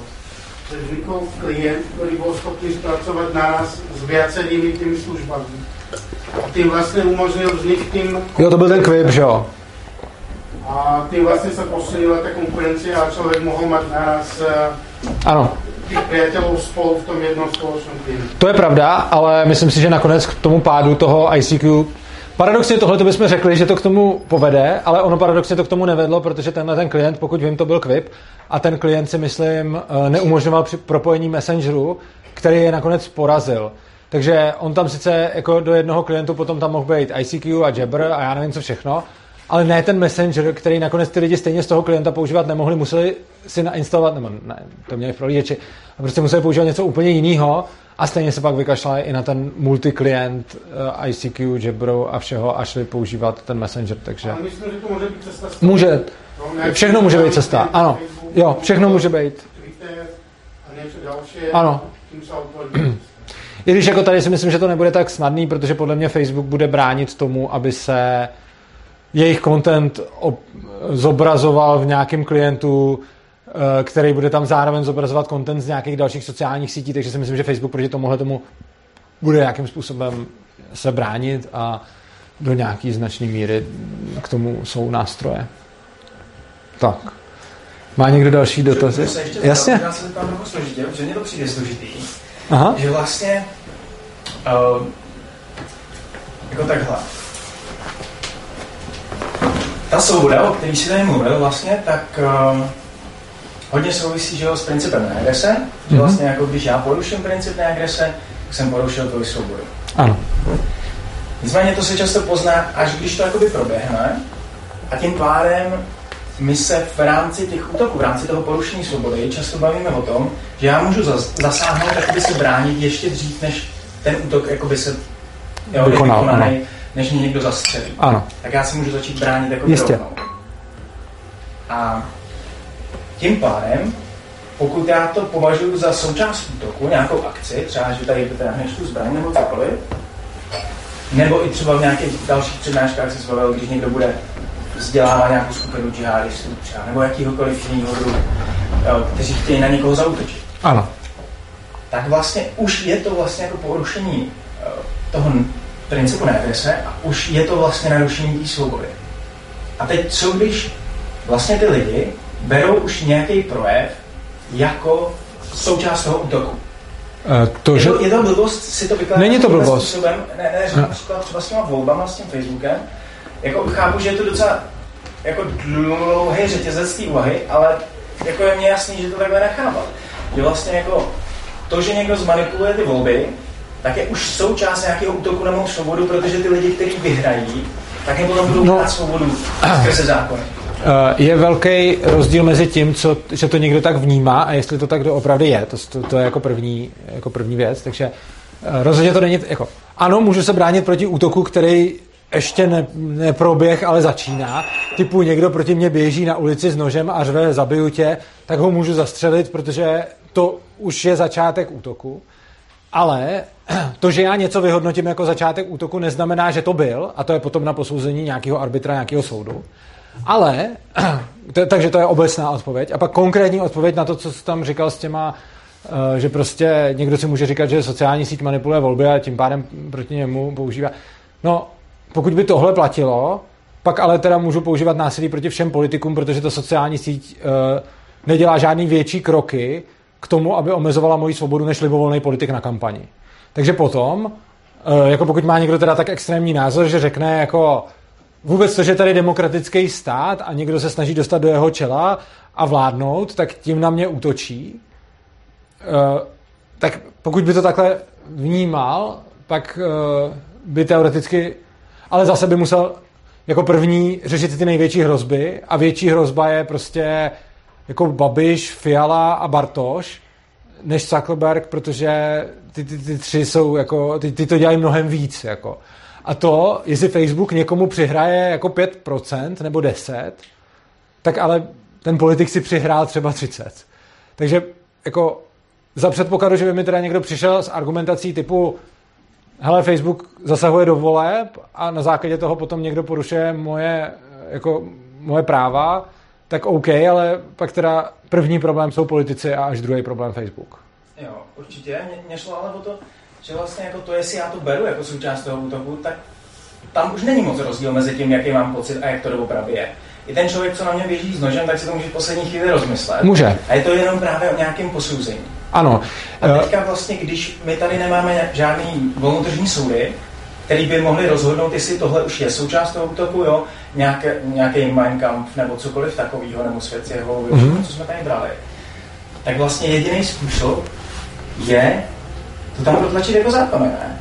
Když nemám ty volnotržní soudy, které by mohly rozhodnout, co už je součást toho útoku a co není, tak vlastně celý ten problém zase vychází z toho centrálního řízení. No zase tam je problém v tom, že není úplně pravda, že se stírá rozdíl mezi mým vyhodnocením a tím, jak to doopravdy je. To, že u něčeho neumím poznat, jak to je, neznamená, že každý můj odhad toho, jak to je správnej. Prostě já se můžu mýlit a můžu se mýlit i za předpokladu, že nemám jak poznat, jak to je, a i za předpokladu, že to ani nikdo jiný neví, tak to pořád ještě neznamená, že jako to, že někdo nemá lepší tip nebo lepší způsob, jak se dopátrat pravdy, neznamená, že já jsem se dopátral pravdy. Ale co se týče toho zase přímo jako toho Facebooku, tak záleží potom, jaký zákon je tam protlačovat. Ono se často říká jako, hele, Facebook ovlivňuje volby, takže protlačíme zákon, že Facebook nesmí mazat úspěch a příspěvky. Jak tohle souvisí? Jakože jo, to už je potom takový, že se pak dostáváme do nějaký veřejné debaty, kde se hraje v podstatě jenom s emocema a kde vlastně, když si potom přečtu petici, kterou mi tady některý jakože bojovníci za svobodu slova předkládají, tak ta petice je normální omezení svobody slova, svobody projevu Facebooku. A ta petice říká, že ten Facebook nesmí mazat příspěvky. A oni, protože si udělají z Facebooku nepřítele, tak potom používají ve veřejné debatě čistě emoční argument, byť může být pravdivý, a asi je, že Facebook ovlivňuje volby, a to je samotný jako fakt asi pravda, já tomu věřím, že Facebook ovlivňuje volby. Na druhou stranu, to, co oni předkládají, tenhle problém nijak neřeší, takže oni potom jako řeknou, hele, měli bychom někoho omezit, proč? No, protože bije černochy prostě, jo. A tohle je trošku problém, že oni potom jako chtějí podporu pro omezení někoho, ale to, čím argumentují, není, že ukazují, proč by tohleto omezení bylo dobrý nebo pomohlo něčí svobodě, ale argumentují tím, že ten člověk je zlej. A tohle je mimochodem zase další věc, která se obrovsky týká svobody. Je pro nás hrozně snadný přiznávat svobodu lidem, který chápeme, který umíme cítit, kterým rozumíme a který nám nepřijdou jako zlí. Oproti tomu, ale je potom velký test celé společnosti. Když najdeme někoho, kdo nám přijde fakt zlej, tak hájit i jeho svobodu. A já si právě myslím, že je nutný hájit svobodu i toho, kdo je v úzovkách zlej, protože kdo to potom posoudí. A prostě to, co se tady děje ve veřejné debatě je, pojďme omezit Facebook a tady máte důvody, proč je Facebook zlej. To, jak by ta argumentace měla vypadat je, pojďme udělat toto konkrétní omezení a toto konkrétní omezení povede k ABC a zároveň není lepší dělat jiný omezení, protože toto je nejefektivnější. To je korektní argumentace. Ale není korektní argumentace, pojďme udělat tohleto omezení, ono sice dopadne na někoho a omezí jeho svobodu, ale on je šmejt, ne, tak to uděláme. A prostě jako omezit něčí svobodu, protože je šmejt, není podle mě jako legitimní. Jiná věc je, když omezím jeho svobodu, protože ho bráním, že se zrovna něčemu bráním, takže prostě když mi někdo půjde jako okrást a já ho plesknu přes ruku, metaforicky nebo reálně, nebo mu něco takové udělám, abych zastavil to okradení, tak jasně, to je v pohodě, protože se bráním. Ale co není v pohodě, je říct, jako hele, on je zlej, tak mu pojďme vzít nějaký práva, protože se nám to hodí a protože ještě navíc chceme využívat jeho sociální sítě a chceme, aby nám jako tam nechal ten účet. A ono je potom hrozně paradoxní slyšet říkat ty lidi, kteří mají ten účet na tom Facebooku, že Facebook je zlej a manipuluje volby, ale to, co ty lidi chtějí, je mít tam své účty a psát tam to, co tam chtějí psát. Jako. A tohle vnímám jako velký problém, že to je prostě, já něco chci, aby ten svět vypadal takhle. Chci mít nějaký věci, které jsem doteď měl, on mi to ten Facebook doteď dával, já jsem to používal, teď mi to bere a já to chci. Tak na něj nakydám hnůj a pokusíme se ho donutit, aby mi to dál dával prostě, jo. Což je jako něco jako soused mi nechal celý život parkovat auto v jeho garáži, protože žádný auto neměl a měl to tam volný to místo. Já jsem tam celou dobu parkoval, teď on si pořídil auto a chce tam parkovat a já řeknu, to je šmejt, ale... A teď si vymyslím, že ještě jako spí se svojí dcerou a proto by mi měl nechat místo v garáži, jako. To jsem samozřejmě trošku přehnal, ale ten princip je víceméně stejný, že prostě něco po někom chci, tak říkám, proč je špatnej a doufám, že ho k tomu donutíme, aby mi to dal. A tohle to zatím celým je samozřejmě, že jako by zase řekli, jako, jo, ale to, že parkoval v mý garáži, já jsem tam tím nezískal jako nic, že jsem tam netvořil dlouho.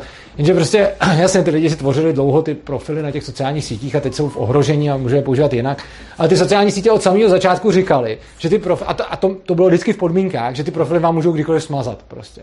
Takže už, když tam ten člověk přišel, tak odsouval se podmínky, ve kterých bylo, že ten profil není jeho, že patří té sociální síti a že ta sociální síť s ním může dělat jako co chce. Tohle tam bylo vždycky. To tam bylo 10 let zpátky.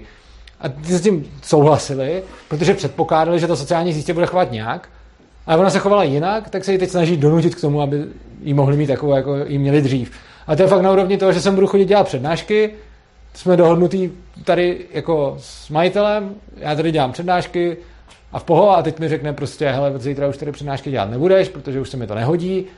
A já řeknu, ty vole, tak já už jsem si tady udělal jako to místo, na který už jsem si zvyk, chodí sem ty lidi, už jsou na to všichni zvyklí, takže jsem do toho vložil nějaký jako svůj kapitál, takže mám teď právo, aby to tady furt takhle bylo, aby mi to poskytoval, protože musí, protože já už to takhle začal. To prostě je nesmysl. Tam byl dotaz. Do jaké míry je podle těba demokracie zlučitelná se svobodou? To záleží na tom, do jaký míry si většina bude přát tu svobodu, takže když zrovna ta společnost bude jako v ní většina lidí, kterým fakt jde o svobodu a jsou to jako zastánci principiální svobody, tak pak je slučitelná i zcela. Ale rozhodně demokracie se nerovná svobodě a vidíme, že jako nějakýma průměrnýma lidma ta demokracie spíš směřuje k socialismu a se svobodou má společného stále míň a míň. Takže je důležitý jako si uvědomovat, že jako je jako nice, že demokracie je třeba svobodnější režim než ten, co tady byl předtím, bezesporu prostě. Na druhou stranu není to svoboda, demokracie je prostě vůle většiny. A tak moc, jak si většina přeje svobodu, tak moc je demokracie svobodná. A na tom je vůbec zajímavý, jak často se člověk dozvídá právě od zastánců demokracie, že anarchokapitalismus počítá s tím, jaký budou lidi hrozně idealistický a skvělý a morální a všechno. Ale reálně demokracie je ten systém, který počítá s tím, že ten volič si to všechno nastuduje, potom zodpovědně zvolí a ještě bude morální a všechno. Takže tak.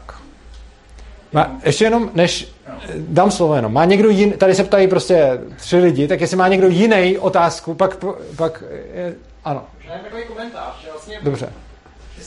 Ty jsi bral jako daný, že vlastně je dobrý, když ta etika je univerzální. Mm-hmm. Ale, a jak bys z toho pak jako bys na to stavil, že jo? Stavil.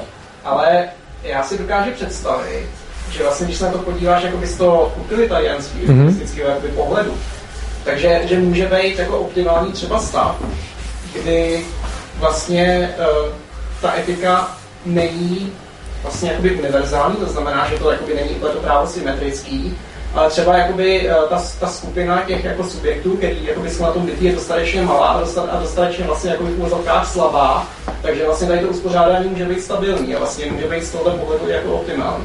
Stabilní být může, nevím, co míníme tím optimální, jakoby ale to, že to maximalizuje jakoby... No, to by mě zajímalo. No, užitky. Ty užitky se nedají vzájemně, ten užitek je interpersonálně neporovnatelný, takže ty užitky se nedají agregovat, což je problém, tyhle teorie. Já jsem to možná, dobře, já jsem měl na mysli třeba jako právo zvířat. To znamená, že si myslím, že třeba jakoby s těma zvířatama, takže že vlastně tam je klíčový to, že oni jakoby nejsou schopní se bránit, takže vlastně ten systém vlastně může fungovat, takže vlastně ty jakoby práva zvířat jsou potlačovaný, protože vlastně oni se nemůžou bránit. Samozřejmě, ta etika by se dala zuniverzálnit jako ještě i víc než na lidi, že jo? Takže bychom pak mohli přesně tohle, že dalo by se říct, že ta moje etika není dostatečně univerzální, protože já napřed odpovím na to první otázku, pak na tuhle, já nechci tam jako utéct odpovědi. Samozřejmě můžeme si nastavit pravidla ve společnosti tak, že lidi nemají stejný práva, že ty práva jsou asymetrický a že je teda nějaká skupina, která má větší práva než nějaká jiná skupina. To samozřejmě lze, ale přijde mi, že z hlediska etiky tohle to není moc dobrý způsob, protože je to, že arbitrárně určíme, jakože, že tam musí být teda někdo, kdo to určuje, a problém je, že on nemá kde vzít ten mandát k tomu. Takže jako když chceme na něčem postavit tu etiku, tak si právě myslím, že by měla být univerzální a nearbitrární proto, že v momentě, kdy není univerzální, tak musí být základně arbitrární a je problém, kdo bude tím arbitrem. Takže tam vnímám ten problém v tom, že aby jsme určili tu skupinu, tak musí být někdo, kdo tu skupinu určí, jenže tenhle někdo není nějak určen, podle mě. Takže tam si myslím, že tohle je problém v té arbitrární etice. A abych odpověděl ještě na práva zvířat, tak já si myslím, že samozřejmě jako z hlediska praktického je dost možná ten stav takový, jaký je, protože se ty zvířata nejsou schopný bránit. Ale myslím si, že když se o tom bavíme z hlediska etického, tak podle mě ten stav není takový, jaký je, protože by se nebyli schopní bránit, ale protože nejsou schopní operovat podle nějaký etiky. Kdybychom rozšířili třeba princip neagrese na zvířata, tak je najednou problém v tom, že třeba všichni masožravci najednou jsou automaticky jako útočníci, agresoři, a automaticky by to ospravedlnilo genocidu všech masožravců, například. Ale ono je toho víc. Ono potom když máme...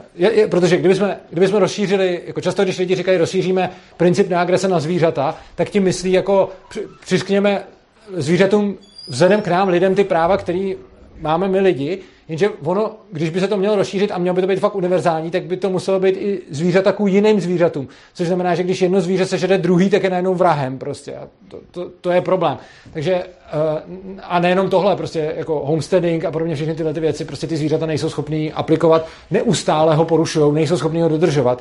Což znamená, že by potom vlastně, že nemá vůbec, jakože to na ně nelze rozšířit ty práva, které máme mezi sebou jako lidi, protože ty zvířata, jako některý na to nejsou ani vůbec biologicky postavený a vlastně žádný na to nejsou biologicky postavený, protože některý musí požírat jiný a ty zbylí nejsou schopný té etice porozumět. Já bych možná reagoval na to jakoby s tou arbitrárností, protože podle mě jakoby tam není nutný dělat nějaký arbitrární rozhodnutí, ale podle mě v reálném světě se jakoby ta vlastně skupina se vlastně vysvětlí přirozeně tím, že vlastně bude jakoby mocnější. Ano, ale my se bavíme, je potřeba rozlišovat mezi tím, když se bavíme o etice a mezi tím, když se bavíme, co se stane v reálném světě. To, o čem jsem tady mluvil, není něco, co bych říkal, takhle vždycky bude fungovat reálný svět. To, o čem jsem tady mluvil, je etika a etika nemusí, jako to, že je něco etický nebo neetický, neznamená, že to taky v reálu se stane nebo nestane. Což znamená, že zase je potřeba rozlišovat tu úroveň nějaký etiky od úrovně toho, co lze. A to, že já mám možnost něco vykonat, ještě neznamená, že to je etický a naopak. Takže lidi můžou vykonávat spoustu věcí, které jsou proti etice, a to ale z těch věcí nedělá etické věci. Takže ono by se, jako máte naprosto pravdu v tom, že v praxi se to ukazuje, ostatně teď to tady takhle máme. Teď nemáme jako nearbitrární práva a práva, který nám dává stát a práva, který dává legislativa, jsou jednak arbitrární a jednak asymetrický. Přesně tak, takže se to tak stalo. Ale to, co já tvrdím, je, že to není etický. Tak. Má ještě někdo, kdo se neptal dotaz? Super. Tak. Dobře, tak. Já jsem uvažovala taky stejným směrem ohledně té svobody zvířat.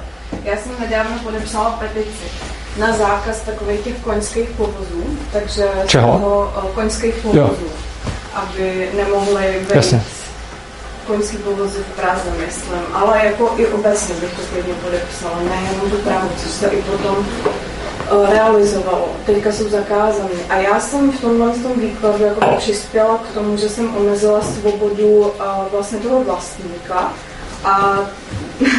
Ale pro mě to jakoby není to pro mě legitimní, tady ten výklad. Já se necítím tak, že omezuje jakoby svobodu toho vlastníka, který jako zneužívá nějakou další živou bytost.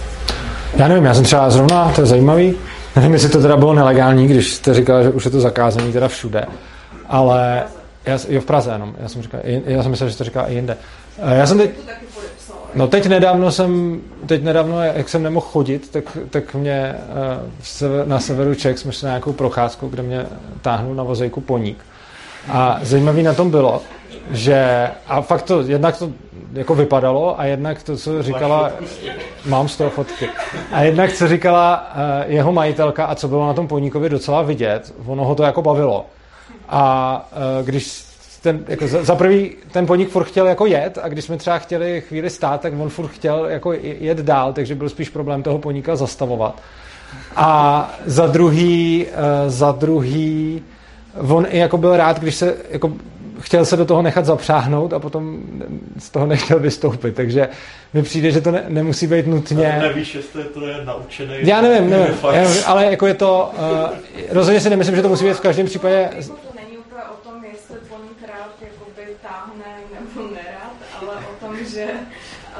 jakoby pro mě není legitimní, aby k těm zvířatům jakoby ten přístup byl, že z toho majetek. Ty jsi říkal, že třeba to není etický, ale že jakoby zmiňoval si to, že oni nedodržují ty stejné pravidla jako...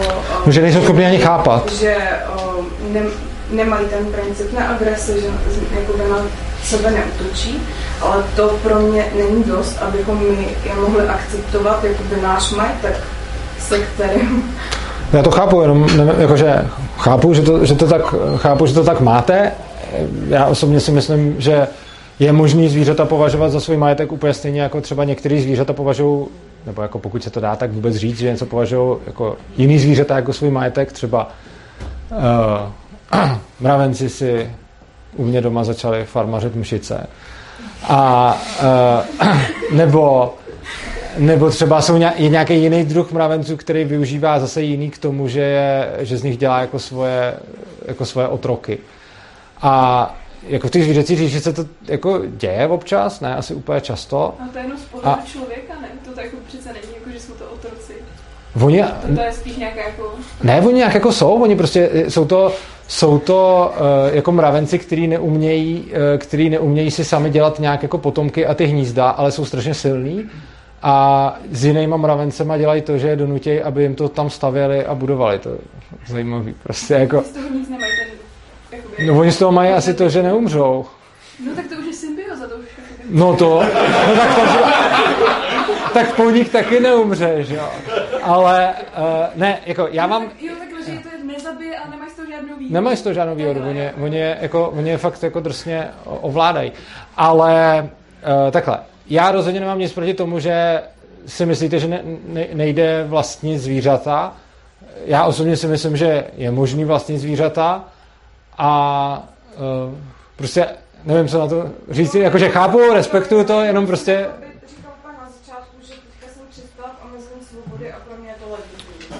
Jo, já jsem, jako, myslím si, že jste přispěla k omezení svobody, chápu, proč vám to připadá legitimní a myslím si, že jako spousta lidí přispívá k omezení svobody a přijde jim to legitimní, ale jako záží, jak se na tu svobodu díváme, možná z vašeho pohledu jste nepřispěla jako k omezení svobody, jenom teda bych asi, jako já, kdybych byl na vašem místě, tak bych asi měl sám pro sebe vnitřní potřebu si nějakým způsobem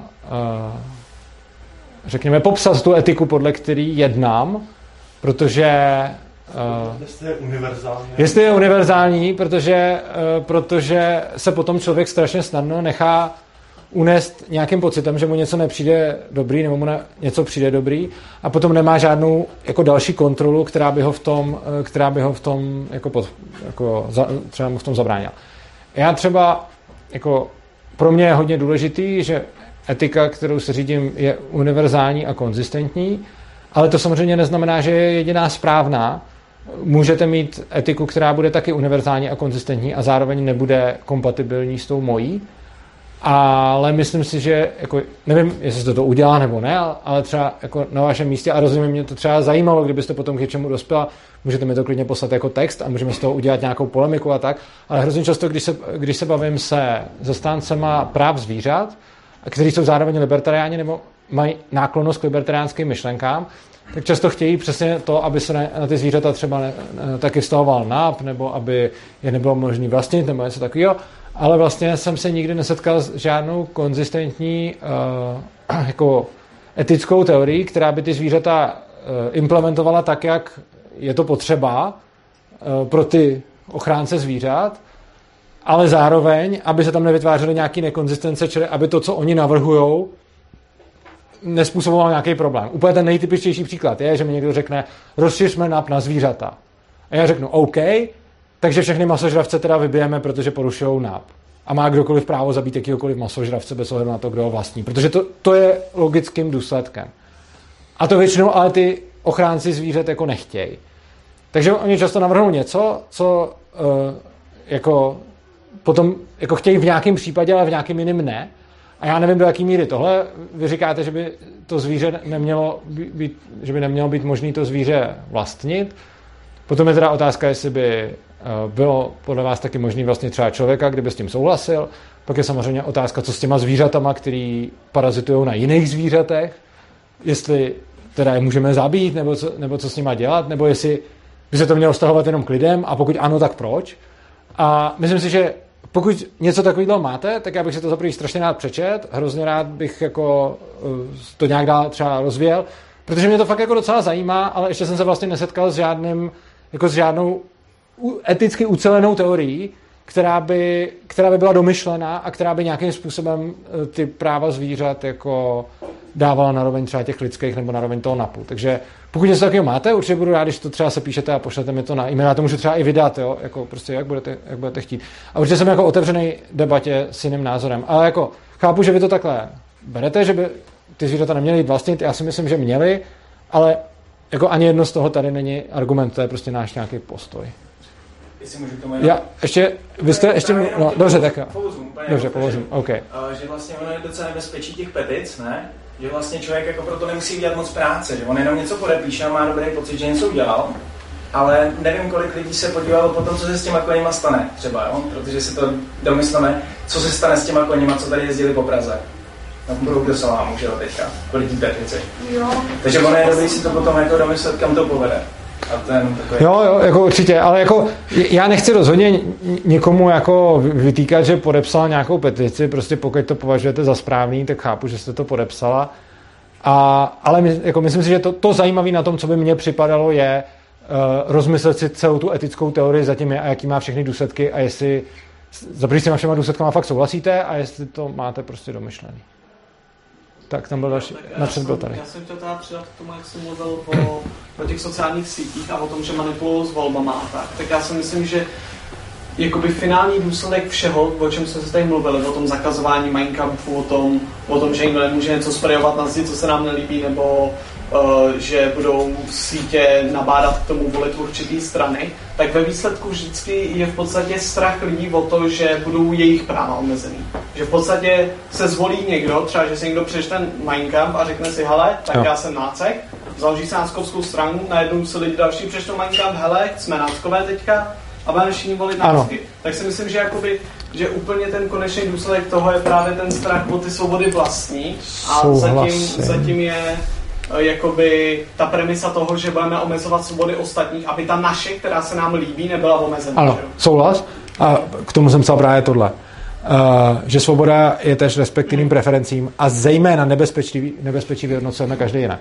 Takže naprosto souhlasím a myslím si, že je důležitý se v těchto těch případech oprosťovat od svých pocitů, v tomto případě strachu, a zamýšlet se nad tím, jestli teda tím, že já se budu chránit proti nějaký údajný hrozbě nebo mnou domnělý hrozbě, jestli tím náhodou neomezuju práva lidí, kteří to nebezpečí vyhodnocují třeba úplně jinak než já. A ještě skočím tomu druhému, jak tady paní říká o té petici, že podepsala proti tomu proti koníkům, tak ona potom je ta petice právě úplně stejně problematická, jako jakýkoliv zákony, který podepíšeme my vůči lidem, protože potom jak koníci prostě nemají ponětí o etice, nedokážou souhlasit, nesouhlasit s věcma, tak najednou by se tady našli nějaký poníci, proti kterým tady ta petice útočí, protože jim by se to třeba líbilo dělat. Že by prostě... Je to možný, jako třeba ten poník, co mě vozil, vypadal, že si to užívá, ale samozřejmě to nemůžu vědět. Je problém, jak to, jako, že budu vrtět nějak odsasem, nebo tak, že to úplně nepoznáme. Jo, jako já to nechci, takhle, souhlasím v principu a nechci to zase zlehčovat, prostě chápu, že pro někoho, že třeba někdo viděl koně, jak tam u toho trpěli, a tak jim chtěl pomoct, já tu motivaci chápu a prostě jako spíš souhlasím spíš s tímhle, že to prostě těžko jde poznat a že je to potom omezení svobod těch vlastníků, ale prostě na to by zase někdo mohl říct, hele, ale jako když lidi byli, jako abolisti byli proti otrokářství, tak to jako omezovalo svobody těch pánů, těch otroků. Já si nemyslím, že to je ekvivalentní, jenom jako říkám, že by se o tom dalo mluvit vlastně podobným způsobem. To potom ale obojí se ještě nečprte, potom můžeme mít nějaký fakt jako vzácný příklad toho, že se třeba někdo narodí pod 20 nebo pod 30 IQ a není schopný sám rozhodovat sám do sebe a není jakoby, nemá jakýkoliv pochopení pro jakýkoliv principy. A potom teda, jestli mu dáváme ty negativní práva lidí nebo zvířat a kde to potom rozlišíme tu hranici mezi tím, že je to člověk nebo jestli je to zvíře. Jako jak máme ten predikament pro to? Já bych, jako to, neexistuje na to univerzální odpověď a i různý, jakože dobrý je, že anarchokapitalisti jsou extrémně konzistentní i vzájemně mezi sebou a na tohle vám i různý anarchokapitalisti dají různý odpovědi, zejména různým zdůvodněním. Já si myslím, že na člověka, který bude mít extrémně nízký IQ, se bude vztahovat princip neagrese, byť on osobně něco takového není schopný pochopit, ale je možný ho na něj stáhnout a ten člověk může mít někoho, kdo se o něj bude starat do té míry, aby to potom ve výsledku fungovalo. Což pro zvířata dost dobře není možný. Jakože já můžu udělat to, že řeknu, hele, všichni lidi, i ty, co mají IQ prostě 20, tak se na ně stahuje princip neagrese. A potom ten, kdo má IQ 20, tak je na jeho sourozenci, mamince, tatínkovi, aby se o něj postaral a i když ten s tím IQ 20 nebude chápat princip neagrese, tak tam má ty lidi okolo, kteří jsou schopni se starat o to, aby on ten princip neagrese ve výsledku dodržoval. Tohle není možný se zvířatama, protože zvířat je víc než lidí a každý hmyzák nemůže mít svýho opatrovníka. Ono to zní směšně, ale jakože Není problém rozšířit NAP na všechny lidi, i ty, kdo ho nechápou, ale je problém ho rozšířit na všechny zvířata, protože výsledkem by pak fakt byla genocida některých druhů. Jako. Tak ono to podle mě nepůjde rozšířit ani jako na všechny lidi, protože tady budou nějaký, kteří nebudou mít nějaký rodinný příslušníky. No a ty, kteří nebudou mít rodinný příslušníky a nebudou chápat ten NAP, tak v momentě, kdy se proti tomu NAPu zachovají, tak my se k něm můžeme chovat normálně jako k těm, kteří mají to IQ vyšší. Jo, že to nespůsobí jako nějaký jako rozvrat všeho, což by v případě těch zvířat způsobilo. Jako, samozřejmě je to do obrovské míry tohle, jeden z mála mých utilitaristických argumentů, který téměř nepoužívám, ale prostě tady mám utilitaristický argument a je to prostě z toho důvodu, že nejsem schopen najít čistě eticky žádný lepší. Jako vždycky upřednostňuji etický argument před utilitaristickým, a proto taky by mě zajímala nějaká ucelená etika, která by zahrnovala práva zvířat a byla by aplikovatelná. Ale já vlastně NAP, tak jak ho vykládám já, vidím jako nejširší reálně aplikovatelnou etiku. Tak by to furt do toho napušlo zahrnu, protože u zvířat to máme podobný, že zvíře se stane majetkem někoho, pokud je vlastní. Tím pádem ten... Jakoby z toho můžeme vyjít do toho, že člověk pod 20 IQ, který má sourozence, se v podstatě stává majetkem. Můžeme, ale nemusíme. Ta podstata je, že já se snažím najít co nejširší vymezení práv a pokud bych dokázal najít etiku, která rozšíří ty práva na zvířata, tak bych ji jako uvážil k aplikaci, ale jde o to, že já nemám důvod dávat sourozence do vlastnictví jeho chytřejšího sourozence, protože ta etika může být aplikovatelná i bez toho, abych to udělal. Takže když to rozšířím na všechny lidi, tak to lze a není problém to potom v praxi aplikovat. Ale když bych rozšířil na všechny živý tvory, tak už to nedokážu aplikovat a to je ten důvod, kde si kladu limity. Ale nebudu ten NAP jako zbytečně zmenšovat, když nemusím. Tam byl další dotaz? Jo, já jsem chtěl reagovat znovu k těm zvířatům. Tak koukám, dobrý téma. Přesunulo někam jinam. Já to nějak nechci zesměšňovat, jo, ten argument, který použiju. Ale můžeme se přece stejným způsobem koukat nejen na zvířata, ale i na rostliny, protože to jsou jako taky živý organismy a můžeme říct, že přece jako je nemůžeme ničit, nemůžeme je konzumovat, nebo nemůžeme s nima nakládat a přesouvat, jakoby, protože je to jako jasný, nemá to vlastně nějaký mozek a tak, ale je to taky jako živý, jo, a já vím, že už to ženu jako nějakého extrému, ale teoreticky by to šlo jako vstáhnout na víc než jenom na ty zvířata a... No ono nešlo, že jo, ono potom v praxi... Jako ono potom v praxi, když tu etiku rozšíříme i jenom na ty zvířata, tak už je to neudržitelný a tím spíš ještě na rostliny, tak je to taky neudržitelný. Což znamená, že vlastně jako umím princip neagrese rozšířit na všechny lidi, tak aby to bylo použitelný, ale nemůžu ho rozšířit dál, protože pak to použitelný podle mě přestane být, což ale jako není tak dobrý argument, protože to, že něco nedokážu, neznamená, že to nejde, a když někdo jiný přijde s nějakou etikou, která bude dávat smysl, tak proč ne? Podle mě spíš ten argument byl jako, když už ten princip, na který se rozšíříme na zvířata, tak proč ho nemůžeme rozšířit i na rostliny? No, ze stejného důvodu, proč nemůžeme rozšířit na ty zvířata, protože to potom nebude fungovat. No, jasně. A dokonce pak i u těch že pak si můžeme říkat, dobře, tak budeme konzumovat nějakou čistou energii, ale vlastně pak tím, že bychom něco konzumovali, tak už jakoby něco ubíráme někomu jinému, jakože to úplně, že jdu extrémního extrému, ale jakože se nad tím jako možná, nechci říct, nemá cenu zamýšlet, ale je to tak jako... Tak má cenu se zamýšlet nad vším. Jo, jako má to cenu, ale je to jako... Jo, chápu. Nad tím trávit takový kvantum času, protože pak se dostanu do takové smyčky, že vlastně bych nemohl nic. Tak, ještě má někdo, kdo nemluvil dotaz a pokud má, tak dáme tomu, kdo nemluvil slovo a pokud nemá, tak dáme ještě třeba těm dvěma, co se hlásili a pak už bychom to pomalu ukončili, pokud někdo nemá nějaký strašně důležitý. Zatím teď tam ještě dva dotazy a budu končit, pokud někdo nepřijde s tím, že nemá fakt nějaký důležitý dotaz a nebo pokud to nebude někdo z těch, kdo se ještě neptali. Takže první tady, ty se hlásil dřív. Jo, já jsem měl předtím teda jako připomínku, to nebyl dotaz, ale když tam bylo a nejde. Jenom bych se doptal ještě na to, o čem jsem mluvil předtím, což už bude složitý si teďka vzpomenout, ale v podstatě nešlo o to, že mně přijde, že člověk se tam musí jako nějakým způsobem být schopný rozdělit, kdy už je to součást toho útoku. I ta svoboda projevu, abych to vrátil zpátky, když potom se vrátím asi zpátky. A kdy to vlastně jako není součást toho útoku. Jo, že vlastně, já jsem o tom poprvé začal přemýšlet, když jsem v nějaké debatě slyšel, že byl nějaký časopis a v tom časopisu byl vyloženě jako návod, jak někoho znásilnit. Takže říkám, no to už bych i já považoval za to, jako, že to má být zakázaný. Já ještě pořád ne. Já vím, potom jsem si to právě probral s lidmi jako spora, Svobodného přístavu na Facebooku a dávalo mě to dost smysl. Ale kdybych si vzal nějakou skupinu, třeba facebooková skupina, kde se domluvá několik lidí, třeba se klidně ani neznají. Jak jdou někoho znásilnit, ano. Ani ne někoho konkrétního, ale prostě obecně, aby někoho znásilnil, tak už je to nějaká akce. Ano, souhlasím. A vlastně chápu, že podobným způsobem někdo může brát jako tu akci, ano. Že dělám ten časopis, souhlas. Nějaký lidi si to čtou a je to vlastně součást toho. Ta hranice, a teď je strašně důležitá věc ohledně NAPu. NAP není algoritmicky rozhodnutelný pravidlo a žádný právo není.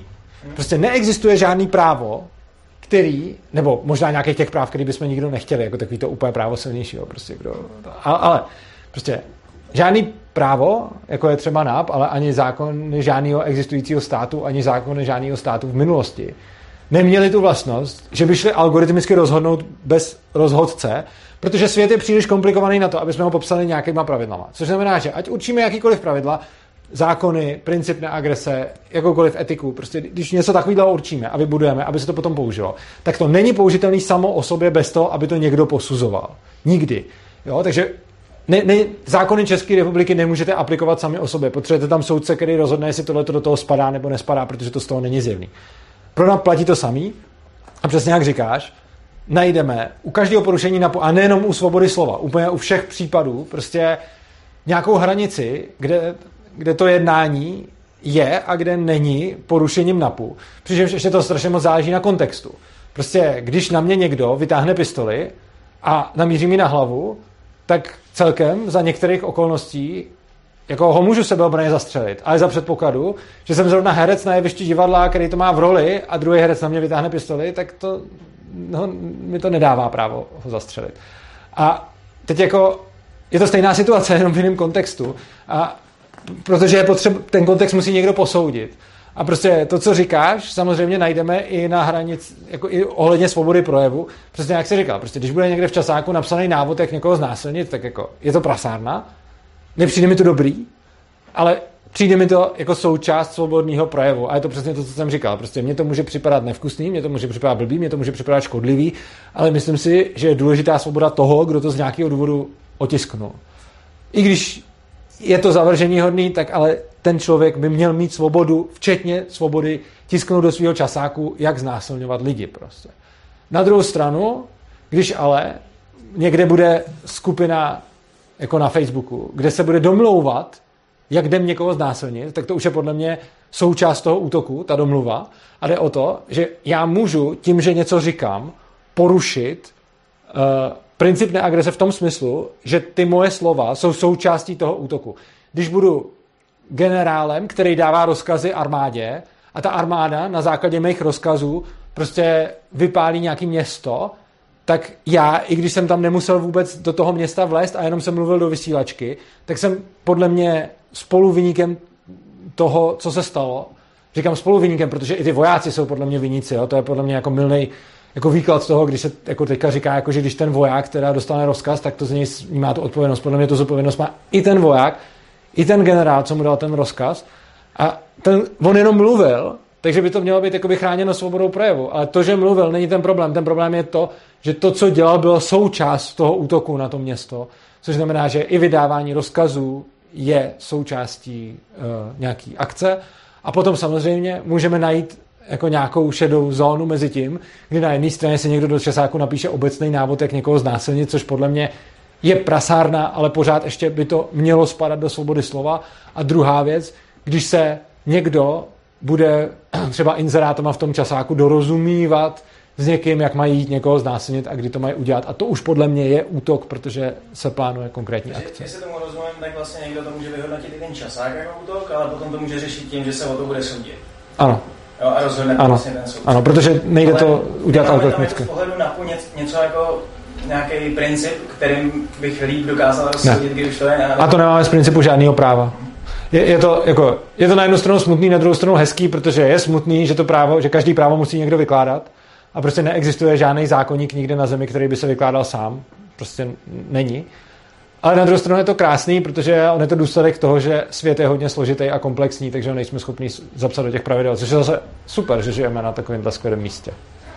Tak, teď dám tady ještě jeden dotaz a potom můžeme dát ten maximálně poslední nebo někoho, kdo už nemluvil. Tak. Já jsem se teda snažil zhustit to, co jsem říkal předtím, do jedné otázky. A to je, jestli je možný jednat na základě neuniverzální etiky a přitom maximalizovat svůj užitek. Určitě ano.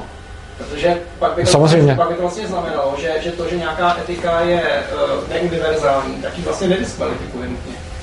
No podle mě z hlediska etiky ano, ale ne, jako podle mě z hlediska etiky to diskvalifikuje, ale to neznamená, že nemůže někomu přinášet maximální užitek.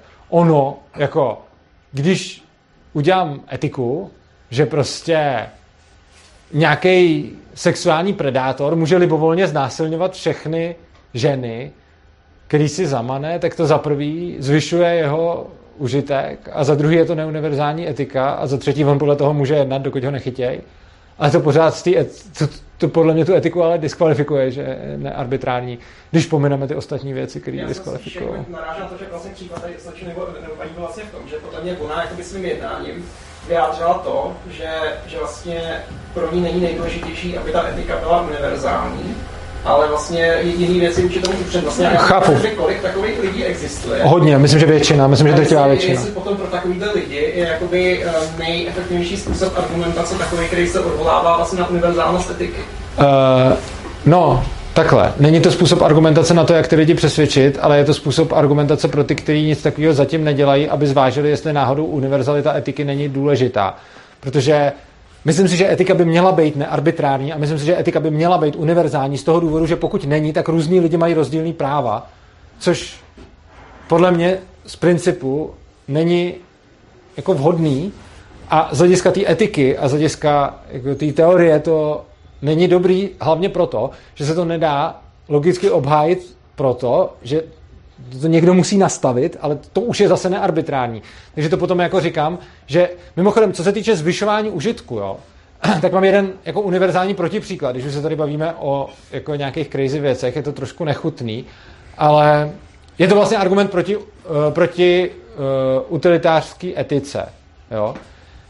Kdybychom nějak brali, že můžeme, což nemůžeme, to jsem říkal už na začátku,